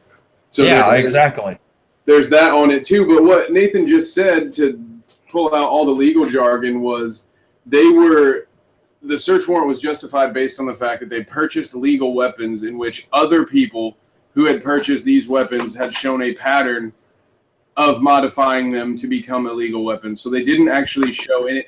And when you get down to the automatic weapon thing, that registration fee is a couple hundred dollars. So once again, we're in a situation where it's all of this. 48 people died. 48 children died, right? 25 25 children. children 25 died over an unpaid People died. registration fee. Overall, they should have just 76. submitted. If they would have just submitted, 25 You're- kids would be alive. you're- If you wouldn't have a stupid fucking tax regulation for these fucking guns, 25 kids would be still alive. You're but you way want up to get here. in here and make these people You're submit. way up here. You need to come down just a little Oh, bit because so there's an escalation process that we're not aware of. They had to like serve the warrant, and someone had to say no. Uh, okay, and He's not allowed to say no You to a warrant. That's the problem. They No, can just come they and say you did warrant- this shit, and you got to come with me. And if you don't come with me, I'm going to kill you. But if you do come with me, I'm going to lock you in a cage. And then on these trumped up charges, I might keep you in that cage for the rest of my life. Fuck yeah! After seeing the shit that they pull time after time, I'm going to resist that shit if I'm dead. Then Because you will die. You, show, and Then the you will die. I have with the You will die, and we will warn, mourn you on Facebook, and we'll build Well, a nobody's gonna read memorial. my Facebook. To What I'm saying is, if someone comes up to you and says, "Here's a search warrant. We think you're doing this. If you're not doing anything illegal, you can say, I bought these parts. Here they are. We did Who not gives them modify right? them." But what about your amended I- rights? What about Yeah. Constitution? What what about like you have You to have fight that in court. That's what I'm trying to say. And you I mean, but here's the, but here's the thing though.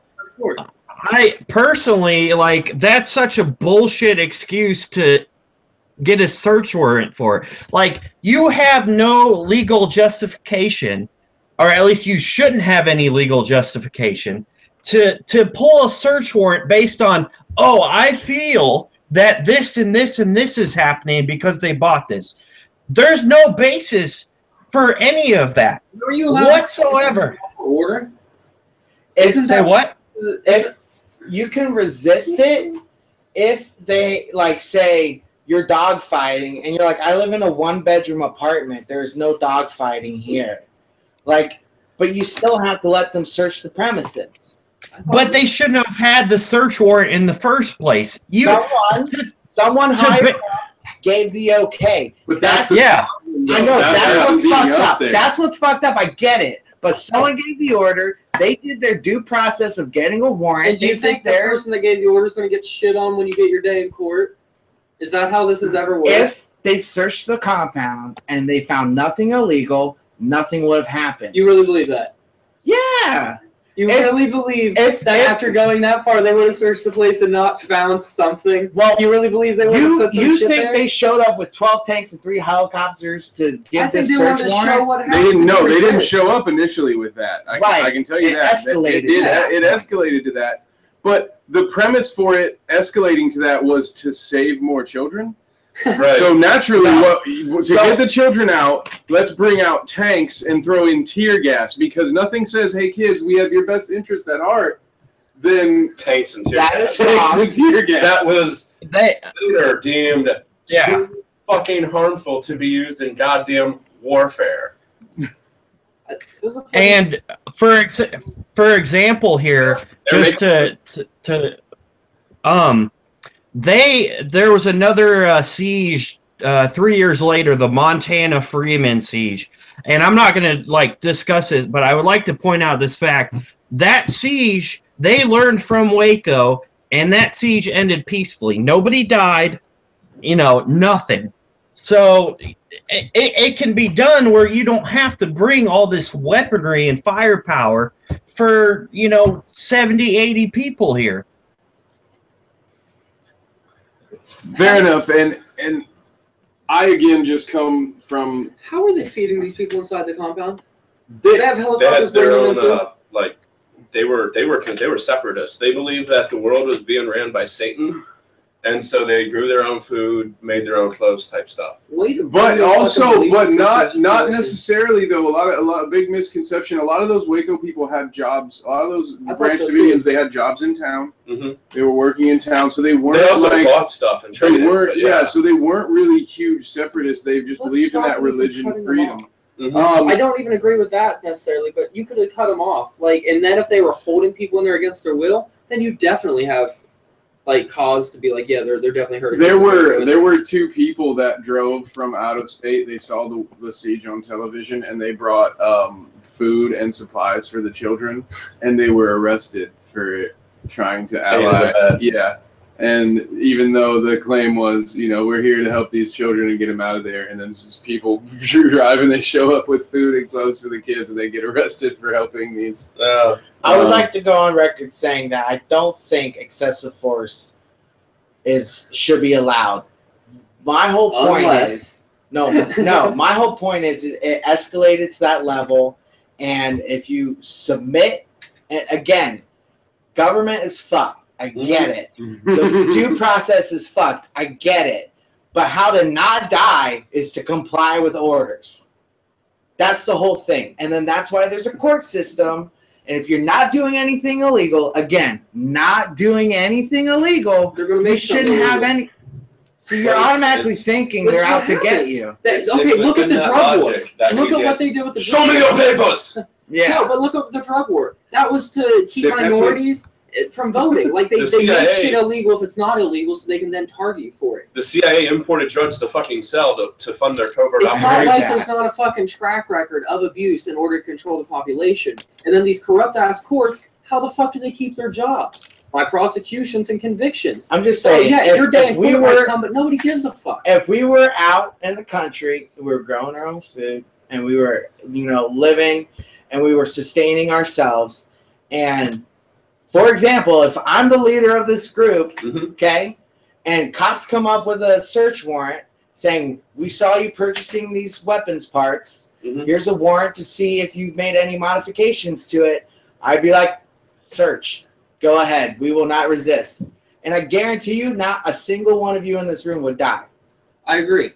So picture this though. So you're living here and you're subsisting off farming and collecting rainwater and you have solar panels, okay? Mm-hmm. And they're like, hey, you owe property taxes. And you're like, man, I don't make any money. Like, I just live off my own fucking what I do here. And Mm-hmm. they tell you to leave your house. Is that okay? Do you have your day in court for that, or do you fight that back? is the law. If you're gonna you do that, if you're gonna do that, you should know what's gonna be coming if you're gonna do that because you're If not you're going to apply for yourself, you should No, know that you're you're, not an the idiot. money you don't have. You're not an idiot, so you should know what's in place before you start doing it. Exactly, but that doesn't make it okay. And at what point is it okay to What makes it okay for you to go against the government? because the government I've never signed a contract with them. I've never agreed to any of this shit. I was born into this world in submission to a person that doesn't have anything to do with me. Isn't Does the sock company make you sign a contract that you're not when gonna I saw cut yeah, my money I hand them feet? six dollars for their socks and they provide them to me. Yeah, but what if they constrict blood flow to your feet and then I you, wouldn't be you end up stupid getting enough to wear socks that long. It's common sense, right? yeah, that's It's common, common sense. sense. But the government's here to say, fuck common sense, you owe me money for something. If I'm living if I'm living in a is the- what city is money? township and I'm collecting rainwater and I have solar power and I'm sustaining myself, I should know that I own a building that I have to pay property taxes Why? on. But Why- we why- live in a society where somebody can break into somebody's skylight land on their kitchen island, cut themselves in the process, and sue and win against the homeowner. What gives the government the authority to tell you this stuff? Like, what in your mind gives a, a government? What gives you what? What says everybody else owns you? No, And in this case, What- not even everybody else. What says that the, the law owns you? my mentality is is it got fucked up before I got here, and now I mm-hmm. just have to deal with it, But other people reject the idea that they have to deal with it. and that's why people get shot. Okay, well, more people are going to get shot. But okay, but on that end, so what's to stop them just to, from constantly taking our freedoms away if that happens? Like that's how this country was founded in the first place. Was eventually enough people had to be crazy enough to be like, okay, look, this overreach is, is, shot for it. is enough, and I'm I'm willing to to act on it. Now, I'm not suggesting that we are at that at that point right now. I don't want it to be. Don't start revolution in my name, goddamn it, because I'm not saying it. That would be the wrong move to make. Viva la Kevin! Yeah, that would be Viva la Teflon! that would be the wrong move to make. In fact, I I think doing that would just force us into a martial law type situation we, where we really know what it's like to not be free It's going to there um, if, if, if we act in a revolutionary way. But again, what I'm saying is we also I don't think we should just sit there and take it on the chin all the time. No. Or We live. Um, we, we, we are born into privileges at this point. I am- which is what courts are for, because you can make that argument, mm-hmm. but Until the the judge are has saying to the agree law, with you. yeah, and if the law stands that what you're doing is illegal, whether it be moral or not, to say that, but you're going to jail. Rulings aside have of that? overturned. we can go all the way back to uh, a black woman sitting at the front of the bus. That was illegal when that Yeah. happened. But we are still state. operating under the assumption that this judge is some sort of moral compass that he that you're not Just just not fallible. you're at you're still at, once again it's just going to come to the roll of a dice It the judges because upholding that. you you got to be hoping that you have an actual honorable judge. There's no way that there every single judge in the world is also squeaky clean. I mean, I forget her name. Who sat at the front of the bus? Harriet Tubman. Rosa Parks. Rosa Rosa Parks. Tubman was the Didn't Rosa Parks do jail time Probably. for doing that? Yeah. She I did jail so. time for doing that. Finally, someone was like, "Whoa, this is fucking crazy! Like, they should be allowed to sit wherever they want to sit, right?" And it took time, and she did her time. She what? She Why was making she a have to do that? statement, and she did her time peacefully, Yeah. and it was a battle, but no one died. Right. Well, people died in the Civil War. Yeah, yeah. You know, well, civil rights movement. civil rights movement. People Yeah, the died. dogs and the fire hoses. the Yeah. Black Panthers were directed Yeah. by Martin Luther King, as much as you like to say he's But a peaceful person. Rosa mar- Parks didn't die for sitting at the front of No. the bus. And the Black Panthers didn't die for marching on the Capitol building with guns when they were trying to take their gun rights away. but also what we're talking about here is 25 children died for doing not a goddamn thing. Yeah. And I don't agree those with that. those That's children, excessive regardless of how the, you feel about the escalation and what the Branch Davidians did to deserve their comeuppance, if you want to think that Right. they escalated it to a point where that was deserved. So what are we there were still children. No, I was just throwing that out there as to where there's no reason it sh- it should have. Go ahead, Lou. If we're gonna talk about escalation, what is more escalated than a motherfucking dozen tanks? That is true. Well, Uh, maybe uh, bringing the uh, nuclear warheads. Maybe Right. they had weapons of mass destruction. they had aluminum tubes. Yeah. Getting some shit I guess my whole point was it got escalated, and both parties are at fault. Yeah. The children are not at fault. Oh, they God, should no. not have died. God no. And that's it, you, you essentially have a pissing contest Yes, between everybody. and And- innocents And once the once the crossfire. government starts rolling in tanks, you know, and you know, this this is where we're at, where we're seeing people be shot by the police. That's there was there's a man who was deaf, and this happened. This happened several times with deaf people. The cop is telling them, "Get down on the ground, get down on the ground, motherfucker," because they match a description or whatever. Murder them and come out that they're deaf. laying down and definitely not dying. Show the video of the autistic guy's fucking caregiver laying on the ground with his hands cupped, uh, huffing didn't and die. chewing. No, but he got shot. He he got got shot. shot for He it. got shot, and that cop got reprimanded because he did something wrong. He got reprimanded because that makes it okay. Well, uh, he I don't know if it's felonious assault or what, but he got he got he's no longer a cop. Tell you Right. that much. Remember the one where the uh, I, I don't remember where it was, but it was the cop chasing the black guy, shoots him down in the back, and you see him pull a throwaway piece and like put the put the man's prints on it Yeah, to say that he had a gun. Again, bad people. Oh, he totally got axed. bad people fuck it, fuck up Mhm. a judicial system that could potentially work. But so yeah, so that's what you you could play your cards right. You could do exactly what you're saying and get one of those bad guys that's a judge. In which where that that's where I have the problem of, of ever going the route of yeah, I'm just gonna give in and do what you guys say because you have my best interest at heart. Because I've been arrested for flipping a cop off. All right, I've been arrested. I've been put in jail for telling someone to fuck themselves. Okay, that is not a crime, but yet I've been to jail for it. Okay, and so my faith, I don't have the same faith that you have, buddy, where I say if I don't commit a crime, I won't get put in jail. I happened to catch a guy who was having a bad day Yeah. and he didn't like what I did to him and I went to jail for it. I went to court for it. I had fines over it. Uh, a, a similar person in my situation had the money to appeal his his arrest, and it was found unconstitutional. So, but yeah, I'm still out all that money because Right. I didn't have the money to buy a lawyer and to fight this thing. So Yeah. I took my slap on the wrist. I took my citation. I paid my fine. And I have and I have something on my record that is gone now. But for two years, I had something on my record that made me look like a different person than I mm-hmm. am. What did you get charged? What did they charge you with? Disorderly conduct while intoxicated. Making him look like a fucking drunk. Yeah, Yeah. making me look like a homeless person essentially. Yeah. So that's who gets those. Yeah. Hard. But not only that, they were locking Rosa Parks up for things that were the law. So you're saying people should obey unjust laws and then cage them for it. Even if that judge knew that the law was unjust, it's his responsibility to enforce it.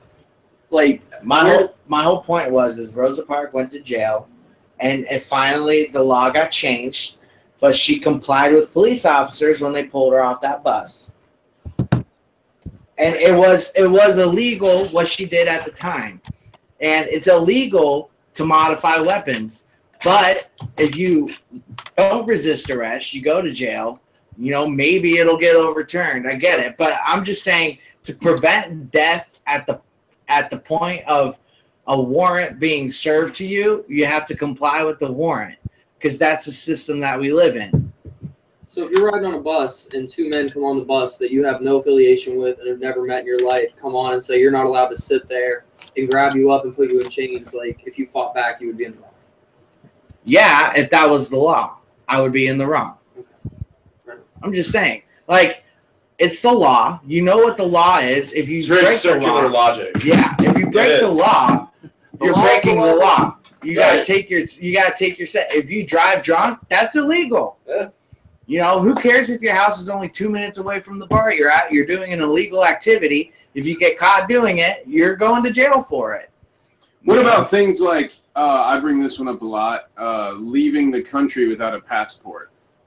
Like, How how how is that something that Because they own your ass. You know, Yeah. but I mean, I guess now I can't really bring up that argument because you know people talk about terrorists and terrorism, but I don't think it's right for you to get born into a country and told, well, you can't leave until you file all this Unless you have paperwork. papers. No, you can get leave. You this just stuff. can't come back. You can leave. Like, you can go to Canada without a passport. You just can't get back in the United States without one. Oh, I wish somebody had told me that a long time ago. I would not be sitting here with you guys. But if they mark you a felon or if you have a DUI, Canada won't let you in.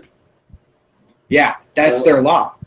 No, Canada says they're not down with any D. You can't have a DUI. You can't have a DUI. They won't let you in. They won't let you into Canada you- at all. If you drive to Detroit and go across the bridge into Canada and you stop at the the the border and they run your plates and they run your license because their systems are connected to ours Yeah. and they see that they that you have a DUI, their law is you're not allowed to enter the country. And if you try to enter the country, you're breaking the law. As a even like as a passenger. So if you've ever had a DUI, you can't live in Canada. You can't. only go- that, you they can't won't let visit you there. in. Like if you want to go to the Montreal Film Festival, too bad, Kevin. Holy crap! That is just a crazy thing that they that they have They have that to rule. smuggle That Kevin is in. nuts, man. I Damn. don't know what you guys are talking about. um, Nate, what we I haven't we haven't let you in for a minute, man. What do you think about all this? Do you do you agree more with Buddy's logic of, uh, or, or are you more on kind of our rebellious side? I guess that's how it kind of Uh, seems to be coming out to rebels, me. you rebels. yeah, You little scum. Um, took the words right out of my mouth.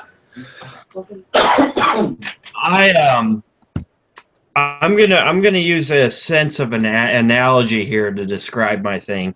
Uh, well, they, I guess it's not really an analogy. I don't know why I said that, but um, you know, f- and and this ties back to civil rights, and I mean we're not necessarily going to dive into that, but I think you know, following the approach of Martin Luther King, um, I think that was a good thing uh, for the most part. But I also think um, using Malcolm X's example, because I feel as he was the more uh, violent sort of person, and I'm not saying he was violent in terms of civil rights, but I think you need a combination of both those. And, you know, I think, um, you know, following some laws that may seem unjust, like, for example, with Rosa Parks, you know, I think that's the route you need to go. But then there's other laws that I honestly think you need to act up and and rebel against. Um, you know, just peacefully sitting aside is not going to completely work every time. There, there is an old saying. Uh, I, I cannot. I wish I could remember the, the senator who said it, but the the saying was, "Let them protest all they want as long as they pay their taxes." Yeah. Like, what the hell do I care if they stand in the street for hours? They're still going to go home and be part of the system. Wasn't it fucking Yeah. Khan with the Mongols that would let you like keep your own local customs as long as you just paid your penance to him? Mhm. I thought so. Okay. Yeah. Like it, yeah, do that. That's what the fucking central power structure over the states is. You pay us what you we want, and you guys can basically do your own thing, unless you uh, threaten us a little. Uh, because that's legal. What's that, with your would lead- that be considered legal? Well, So, under Genghis you Khan, yes. getting beheaded in because- Yeah. You would start getting beheaded in fucking Afghanistan if you just follow ISIS's rules. I mean, it's that easy, guys. Just do what they say, and you won't get beheaded. Why the fuck are you resisting ISIS, guys? It's the law. It's Sharia law. It's the law we agreed on. Why are you resisting? Like, where do you stop with it's the law and start with it's time to Um. Well, and then yeah, to to go for a middle ground, maybe instead of going with ISIS, you could say like in the Nuremberg trials, those Nazis did not their defense of I was just following orders. What, but he's right. He, it's both sides. Yeah, they all Yeah, died, it's but both it took 250 million fucking Jews died, but they finally got their day in court. That's the way to do it. 215 million. I know. Okay. That number gets blown up enough as it is. All right, Sorry. it's not 250 million. I'm, I'm a Zionist. um, Well, according to the Nazis, by the the neo Nazis, it was just like a dozen people with a lot of mirror trickery. Yeah. Nate, Nate, what did you want to say? um, uh, that uh, that uh, senator that you uh, mentioned, his name's Alexander uh, Haig or Haig. I don't know how to pronounce this exactly. H A I G. Hey, I'd go Haig. Alexander Yeah. Haig, yeah. Are you talking about the trials for the? No, the uh, the guy that I said let them protest all they want so Oh. long as they pay their taxes. That's the idea of like kind of what we see today. Everybody's gonna bitch and moan about it's Hillary or Trump, but I but although we don't have a great turnout, nobody's willing to do anything more than just vote for their worst case scenario. Their They're- political they're less- purity. They're just gonna stick with oh I want it might not even necessarily always be political purity. People are gonna switch from sides from one side to the other, but the solution, in my opinion, if you're angry with these things, isn't like, oh well, let's put a new let's put a new cog at the top of this machine. It's like, well, maybe this machine needs to be reconfigured at some point. Right.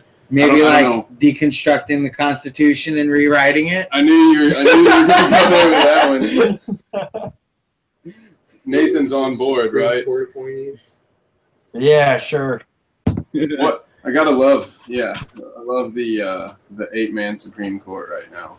Is it still? Is it still at eight? Oh yeah, they're waiting for the election. they're waiting, Yeah. yeah. Doesn't Obama didn't there. think it would be right. It's uh, Because Congress would block it's great to give. It's great to have the Supreme Court with literally no power because they're just gonna tie on everything and make the court beneath them actually be the Supreme Court. Yeah. which is just pretty nuts. Completely random, but again, it's just once again, it's like that. It's, we're putting our faith in a system, but I don't. I don't trust the system as much as I, as much as the system would like me to. I, I hate to keep bringing these up, but the soldiers that resisted for being forced to go to Vietnam, they were breaking the law, but the law was saying they had to go to a country and kill people that they never met. Were they wrong for resisting going over there? And Was are you right? talking about getting drafted? Yeah. Yeah. The law is if you get drafted, you have to go. so the law can protect you from murder, essentially. If you get sent over to war, murder. oh, you, you're, you're like picking a huge extreme here. Well, yeah, because it's in the law. I'm showing what the law can do, and if you just say it's the law, you gotta But- follow it. You end up falling into those same traps, and that's how you have people. If you- well, it's the law, so I'm gonna go over here So and the do law this. says hurt Japanese people in the concentration camps. It's camps. the law. They should have given up their property as they were told. Yeah, They did. They were peaceful people. I just wish they were Irish. Would have went a little different. They would have given them a pint and said, "Hey, come join us." Basically. But to It your would have been a point, Nick entrapment. to your to your point, if the law is you get drafted, you have to go, and you don't go, it's illegal. It's not necessarily right, but you have to. So, what point do you start resisting? If murder isn't the point you, you're allowed to start resisting in your mindset, what point are you allowed to stop start resisting? Like for instance, World War II, when we had our own internment camps, everybody likes to talk about how evil the Nazis were, Right. and theirs were a lot worse We than ours. But it's not like we didn't hurt. Oh yeah, Yeah, you those people never got their, their I, did, I just said ours weren't as bad, but Yeah. can we act Yeah, like, no, I we meant can't act like Japanese that was a good thing? No, I was talking about the Japanese ones. The Japanese people who went to those internment camps never got their property back or their money. right, right. Yeah. They were just trying to, well, have fun starting with fucking nothing. The government already appropriated But your- again, it, everything. it was the law. So Yeah. that's and that's why I know we go to these extremes, but that the point is is that when you make these general statements, all of these outliers are covered, and that's sort of the scary part of it. Mhm. Is is these things Wounded can happen. uh, uh, each of the each of your scenarios are like there are things are different than they are now so like you have to sh- we we can't really say like the Jap we weren't alive during Pearl Harbor Trump is talking about it though. Like they're talking about doing it to Muslims now. Like this shit, people act like it's old history, but they're talking about doing it. Do you think Hillary, Hillary Clinton wouldn't do it to dissidents? Like if the tide swung the way that it made sense for her to do it? Well, let's face it, they both want to censor the internet. Like I know it sounds like forever ago, but it was our parents that went through it. It isn't that fucking long ago. And No. the track record is this happening to our grandparents, our great grandparents. It happens. if you were 20 something I am. and during the time Pearl Harbor happened you're you're saying your sen- sense of patriotism wouldn't be like I have no sense of patriotism. Fuck I would the go voluntarily. Japanese That's what I'm saying. The problem with Vietnam was is there wasn't people wanting to go voluntarily, and the same thing with World War One. But we were in so late in World War One, it wasn't a huge it issue. But that's where the intent UK treaties. and the British ended up having to start a draft. The British didn't even have a draft at the time of the beginning of World War One. But either way, the reason Vietnam was such an issue is because they didn't fuck with us. So they had a lot of trouble getting people to want to go. McCarthy When is you come and fuck with us, now we have a volunteer military. They do it all through propaganda. But Vietnam and shit like that, they struggled to do that for. So they- lots of people. because they weren't financing um, the uh, Ind- Independence Day films. They weren't, they weren't financing major films back then. And you also didn't have you didn't have these people. You you essentially with McCarthyism containment of communism, you're fighting people for nothing. for ideas. Exactly. Well, and here's another, for instance. I don't know, Nathan, if you can see this on the screen. This is footage in neighborhoods after the Boston Marathon bombings. This is the is this when they were looking for the guy yeah. This is Yeah. when they were looking for it. So here, here again are people who their only crime was living in Boston, Yeah. and Curfews and show us your papers. and there will be stuff. You'll see tanks roll down the street, and you'll Yeah. see guys being threatened by the police because they're rec- because they're filming it on their phones. yeah. Which you know, I I. I I know, They're what, I know what you're going to say already, buddy. If maybe is that you can just say, well, if they didn't do anything wrong. But the idea is you're supposed to, if you're not doing anything wrong, you're not supposed to have your rights infringed on. It's not supposed to be, well, okay, step all over my rights and prove that I've done nothing wrong. You're supposed to come to me and say, I have- I have substantial enough proof that I think you've done something wrong, and so I have this warrant to search for you. Not here, I have to prove that you've not done. I have to prove that you haven't done anything. It's like the burden of proof has been switched around in certain in certain scenarios. Right. It, it, you know, is innocent until proven guilty, not you know how it. Uh, it I don't know if it is still in Russia, And wasn't it but the burden of proof that was on the turned his cousin? civilian. Isn't it a civilian that spotted the guy and called in to the police? Wasn't it a civilian that saw him in the or the path of blood going to his boat and called it in? So like, I would I know, I would have to check that. The, the boat part sounds sounds. oh, he was legit. definitely holed up in a boat. yeah, he yeah. was holed up in someone's boat. Not even his boat, someone else's boat. Yeah. So like, if I was a resident of Boston and this guy who did the bombings was in my neighborhood, personally, I'd help find the guy. Right. You know, if cops if cops showed up to my house, hey, let us search your place. And maybe they're not using these words, and the problem with it is they don't tell you anything. Right. So people are just like, "What the fuck are you doing here?" right. And if, if someone just comes up, knocks on my door, and says, "We're looking for a mm-hmm. terrorist who just bombed the Boston Marathon. Can we search your house to see if he's here?" I'll be like, "He's not here. Search the place. Don't destroy anything." right. Like, right. Well, that's you know, it's it's if the it, jackboot of, of of the officer. That's when you wave your guns in people's faces. People people react very strangely under duress like that. yeah, You know, people something. There's a fight or flight s- switch in your brain, and it makes you fuck up and do stupid shit sometimes. mhm. You know. which is why our police and our military require some uh, psychological training Definitely. you know how to handle people because that person may not be doing anything wrong but again the stress that you're talking about Definitely. of having a gun in their face will make them react differently they should know how to do i just saw something where switzerland police have like 13 weeks of training and our police have like six months of training hmm Look how less strict their laws are. Like they haven't created a police state because they haven't created an enforcement. Because they jailed all the bankers that were trying to fuck people over. Yeah, they, uh, maybe they punish the real criminals. Yeah, that's we sure. we do some very interesting. Like we're one of the only countries in the world that tries to camouflage our police. Mhm. Most countries in Europe they have a bunch of neon and shit all over. Um, most countries don't have that experience that we all get when we get pulled over on the highway. Um, Right. We're one of the few countries that associates our police force with fear yeah to Yeah. ourselves. Um, and and that's a big problem. And now now we're starting to see the effects of that problem. I mean, that's been again that's been a long time coming. Right. That's been you know since Rodney King. That's been since this stuff, and that's why we're talking about this stuff now because it's not that. It, it took a while for things to get to. We're at the boiling point. We're, we're very close to it. If Dallas and gonna you know happen. Things are only going to continue to get worse. But I, I think it's important to go back and see instances where these things have happened, and And how Sort it's of try to learn from it. the Fourth Amendment and our rights. yeah, because this this stuff has was all the prerequisite for this stuff led directly to the Oklahoma City bombing, which led directly to the infringement on your rights uh, as far as what you can get searched into, and then by The Biden omnibus. Yeah, omnibus that yeah was turned into the Anti-Terrorism and Execution Act. And that was bumbling Um, Joe Biden, everybody's creepy, rapey uncle. I love Bumble and Joe Biden. I'd fuck him all night long. Mm-hmm. What about you, Nate? Joe Biden fan? You a Joe Biden kind of guy? Oh, he's back off. Well, I think they're all fucking war criminals. Well,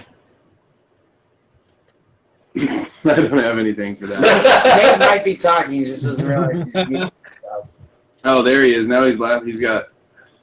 So you are. I heard you were a Biden guy. I actually. Nate told me once that he uh, he liked he voted for Obama because he thought that, that Obama would get assassinated. So essentially, I was just voting for Joe Biden.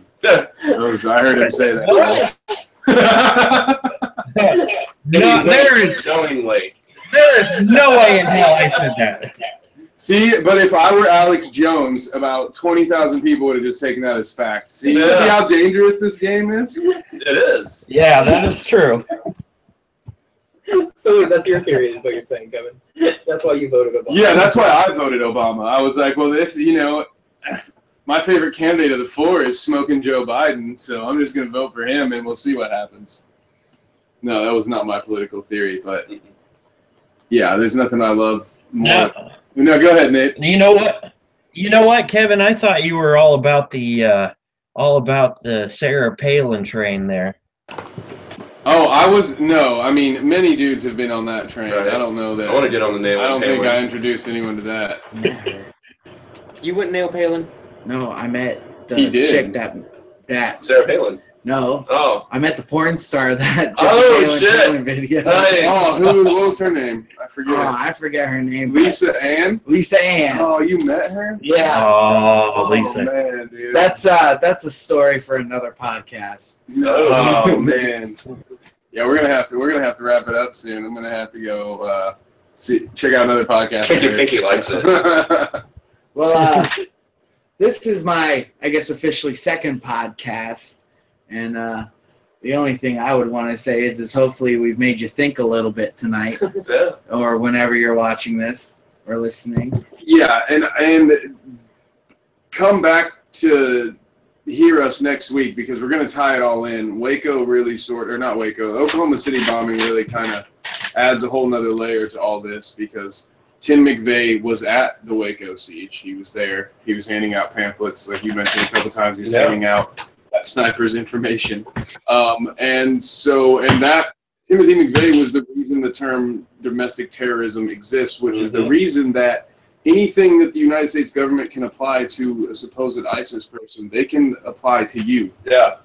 right now. Domestic yeah. and foreign terrorism. And all they all they need is probable cause, which we've shown. I think we've shown a little bit tonight how that Literally hearsay. yeah, yeah that probable cause doesn't really uh, have to be all that much. So, um, How about just cause, whether probable or yeah, improbable? just cause. Yeah, Just why'd cause. you do that? Well, cause. Whereas Cause- one cop that shot the autistic guy's fucking helper said, "I don't know, man." I don't know. man. Hey, hey, hey, uh, There. And I have a gun. speaking of uh, that, basically all you need for a plausible cause is uh, I don't know now. So yeah, I don't know. Submit or I don't know. That fucker breathed. I I guess we're gonna see uh, police force reevaluate their current people. There's gonna be cries for mental health evaluations for people on police force. I guarantee you agree with you that's gonna happen soon. With the droves of people coming back from the Iraq War and Afghanistan and, becoming Syria cops. becoming cops, how many of them have PTSD that goes unfucking treated? I'll take it a step further and say that maybe within two, 20 years, everybody's going to be re- required to do like mandatory psych exams. At Yeah. a certain point. It's going to be like Because that's how they're going to it's gonna be like passing your rights. SAT. Hey, yeah. so if you don't do that, is that illegal and you'll you'll get arrested for that? Uh, maybe, I Maybe. guess Because so. I, I guarantee you, RJ is gonna be that guy. Oh, definitely. Dude, there's not a doubt in my I'm going to visit my dangerously retarded friend. Dude, dangerously retarded. I hope that's what I really, really hope that's what I see on the paperwork. Well, Oh, because that guy. dissident just sounds too political. Right? So if they dope you up and make you stupid on the, the drug cocktail, dangerous retard. if I ever learn that's gonna be the name of my band. dangerous retard. you heard it here first. Yeah. Check me out on my new podcast, The Dangerous Retards. Live every Tuesday at I don't know. For, Nerd! I can't read. at I'm going nerd, to hell. at nerd.blog.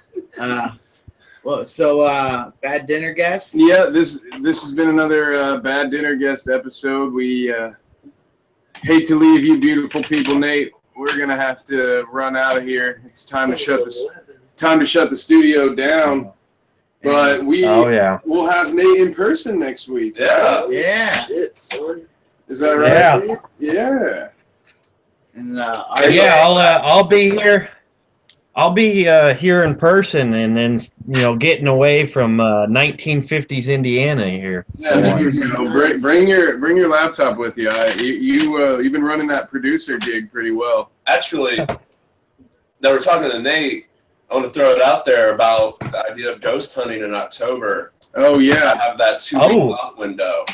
yeah, Nate. We're we're trying to we're trying to build this thing early so we can get some build up. We're you want to you go ghost hunting with us? We're gonna you, you down if we get a group together? Um, yeah, where are we talking here? Just Oh, we're, curious. we'll leave that for another podcast. We'll tease the people one bit at a time. Right. And honestly, it's Ah. butcher floor. We're not sure where. I just have the time off and not necessarily the funds to go to Colorado like I was hoping to. If you have ideas, tweet So, us. yeah. Tweet us ideas of places you want us to podcast at Bad Dinner Guests. Everything we do, Bad Dinner Guests. Facebook, Twitter, YouTube. When's the next Switching. podcast? Next podcast will be um definitely a guaranteed. It will be Wednesday. Yeah, we got 60 Grit Radio Wednesday. Is he coming on for Bread and Circuses on Sunday? Because Sunday we got uh, on that we got Ridge, uh, his band coming up for air is going to be on.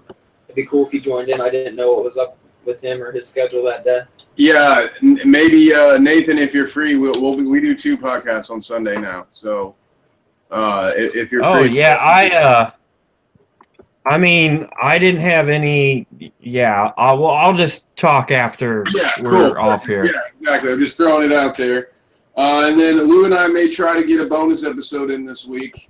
I know Lou's been, uh, he, you know, what was that? Should you throw me a peace sign? I threw you a two sign. He's a two sign. I know it's the uh, political purity is, is the topic. I, I'd like to do the political purity, see if we could drop that tomorrow night, and then possibly do a sports one with the special Columbus election on the second. I Thought that would be a bad idea. Okay. Yeah. So we be Talk Guar- a little guaranteed ready by next Wednesday. Be looking out for some bonus episodes over the next two days. We will, of course, post on our all across our social media. Again, bad dinner guests. And uh, you guys want to say goodbye? I want to ton punch your eardrum, baby. Pass the Cheerios. Kinky pinky for life. Yeah, that was Lou. Uh, uh, I'm Bruce. I probably won't be here next week. I have a wedding, so it's been nice chatting with you guys. for Sure. We're we're glad to have you, Bruce. Uh, Nate, you want to say goodbye to the people? Been good to have you. on. Uh yeah, I'll just I'll just uh be uh just be glad to be out of the uh, corn state here. Ooh, can you bring me in here? Say what? Can you bring Lou an ear Of corn. of Yeah. corn, not a human ear? Bring- Well, just- I don't in- know. I am down for human ears on a cob. Bring Picasso in here. Um, RJ. Hey guys, yeah, I'm RJ, 60 Grit Radio. Check it out on Facebook or YouTube on the Bad Dinner Guest Network. And as always, I'm Kevin. I'm sure you guys are tired of hearing from me by now, but that's just too damn bad. Night. Night. Night.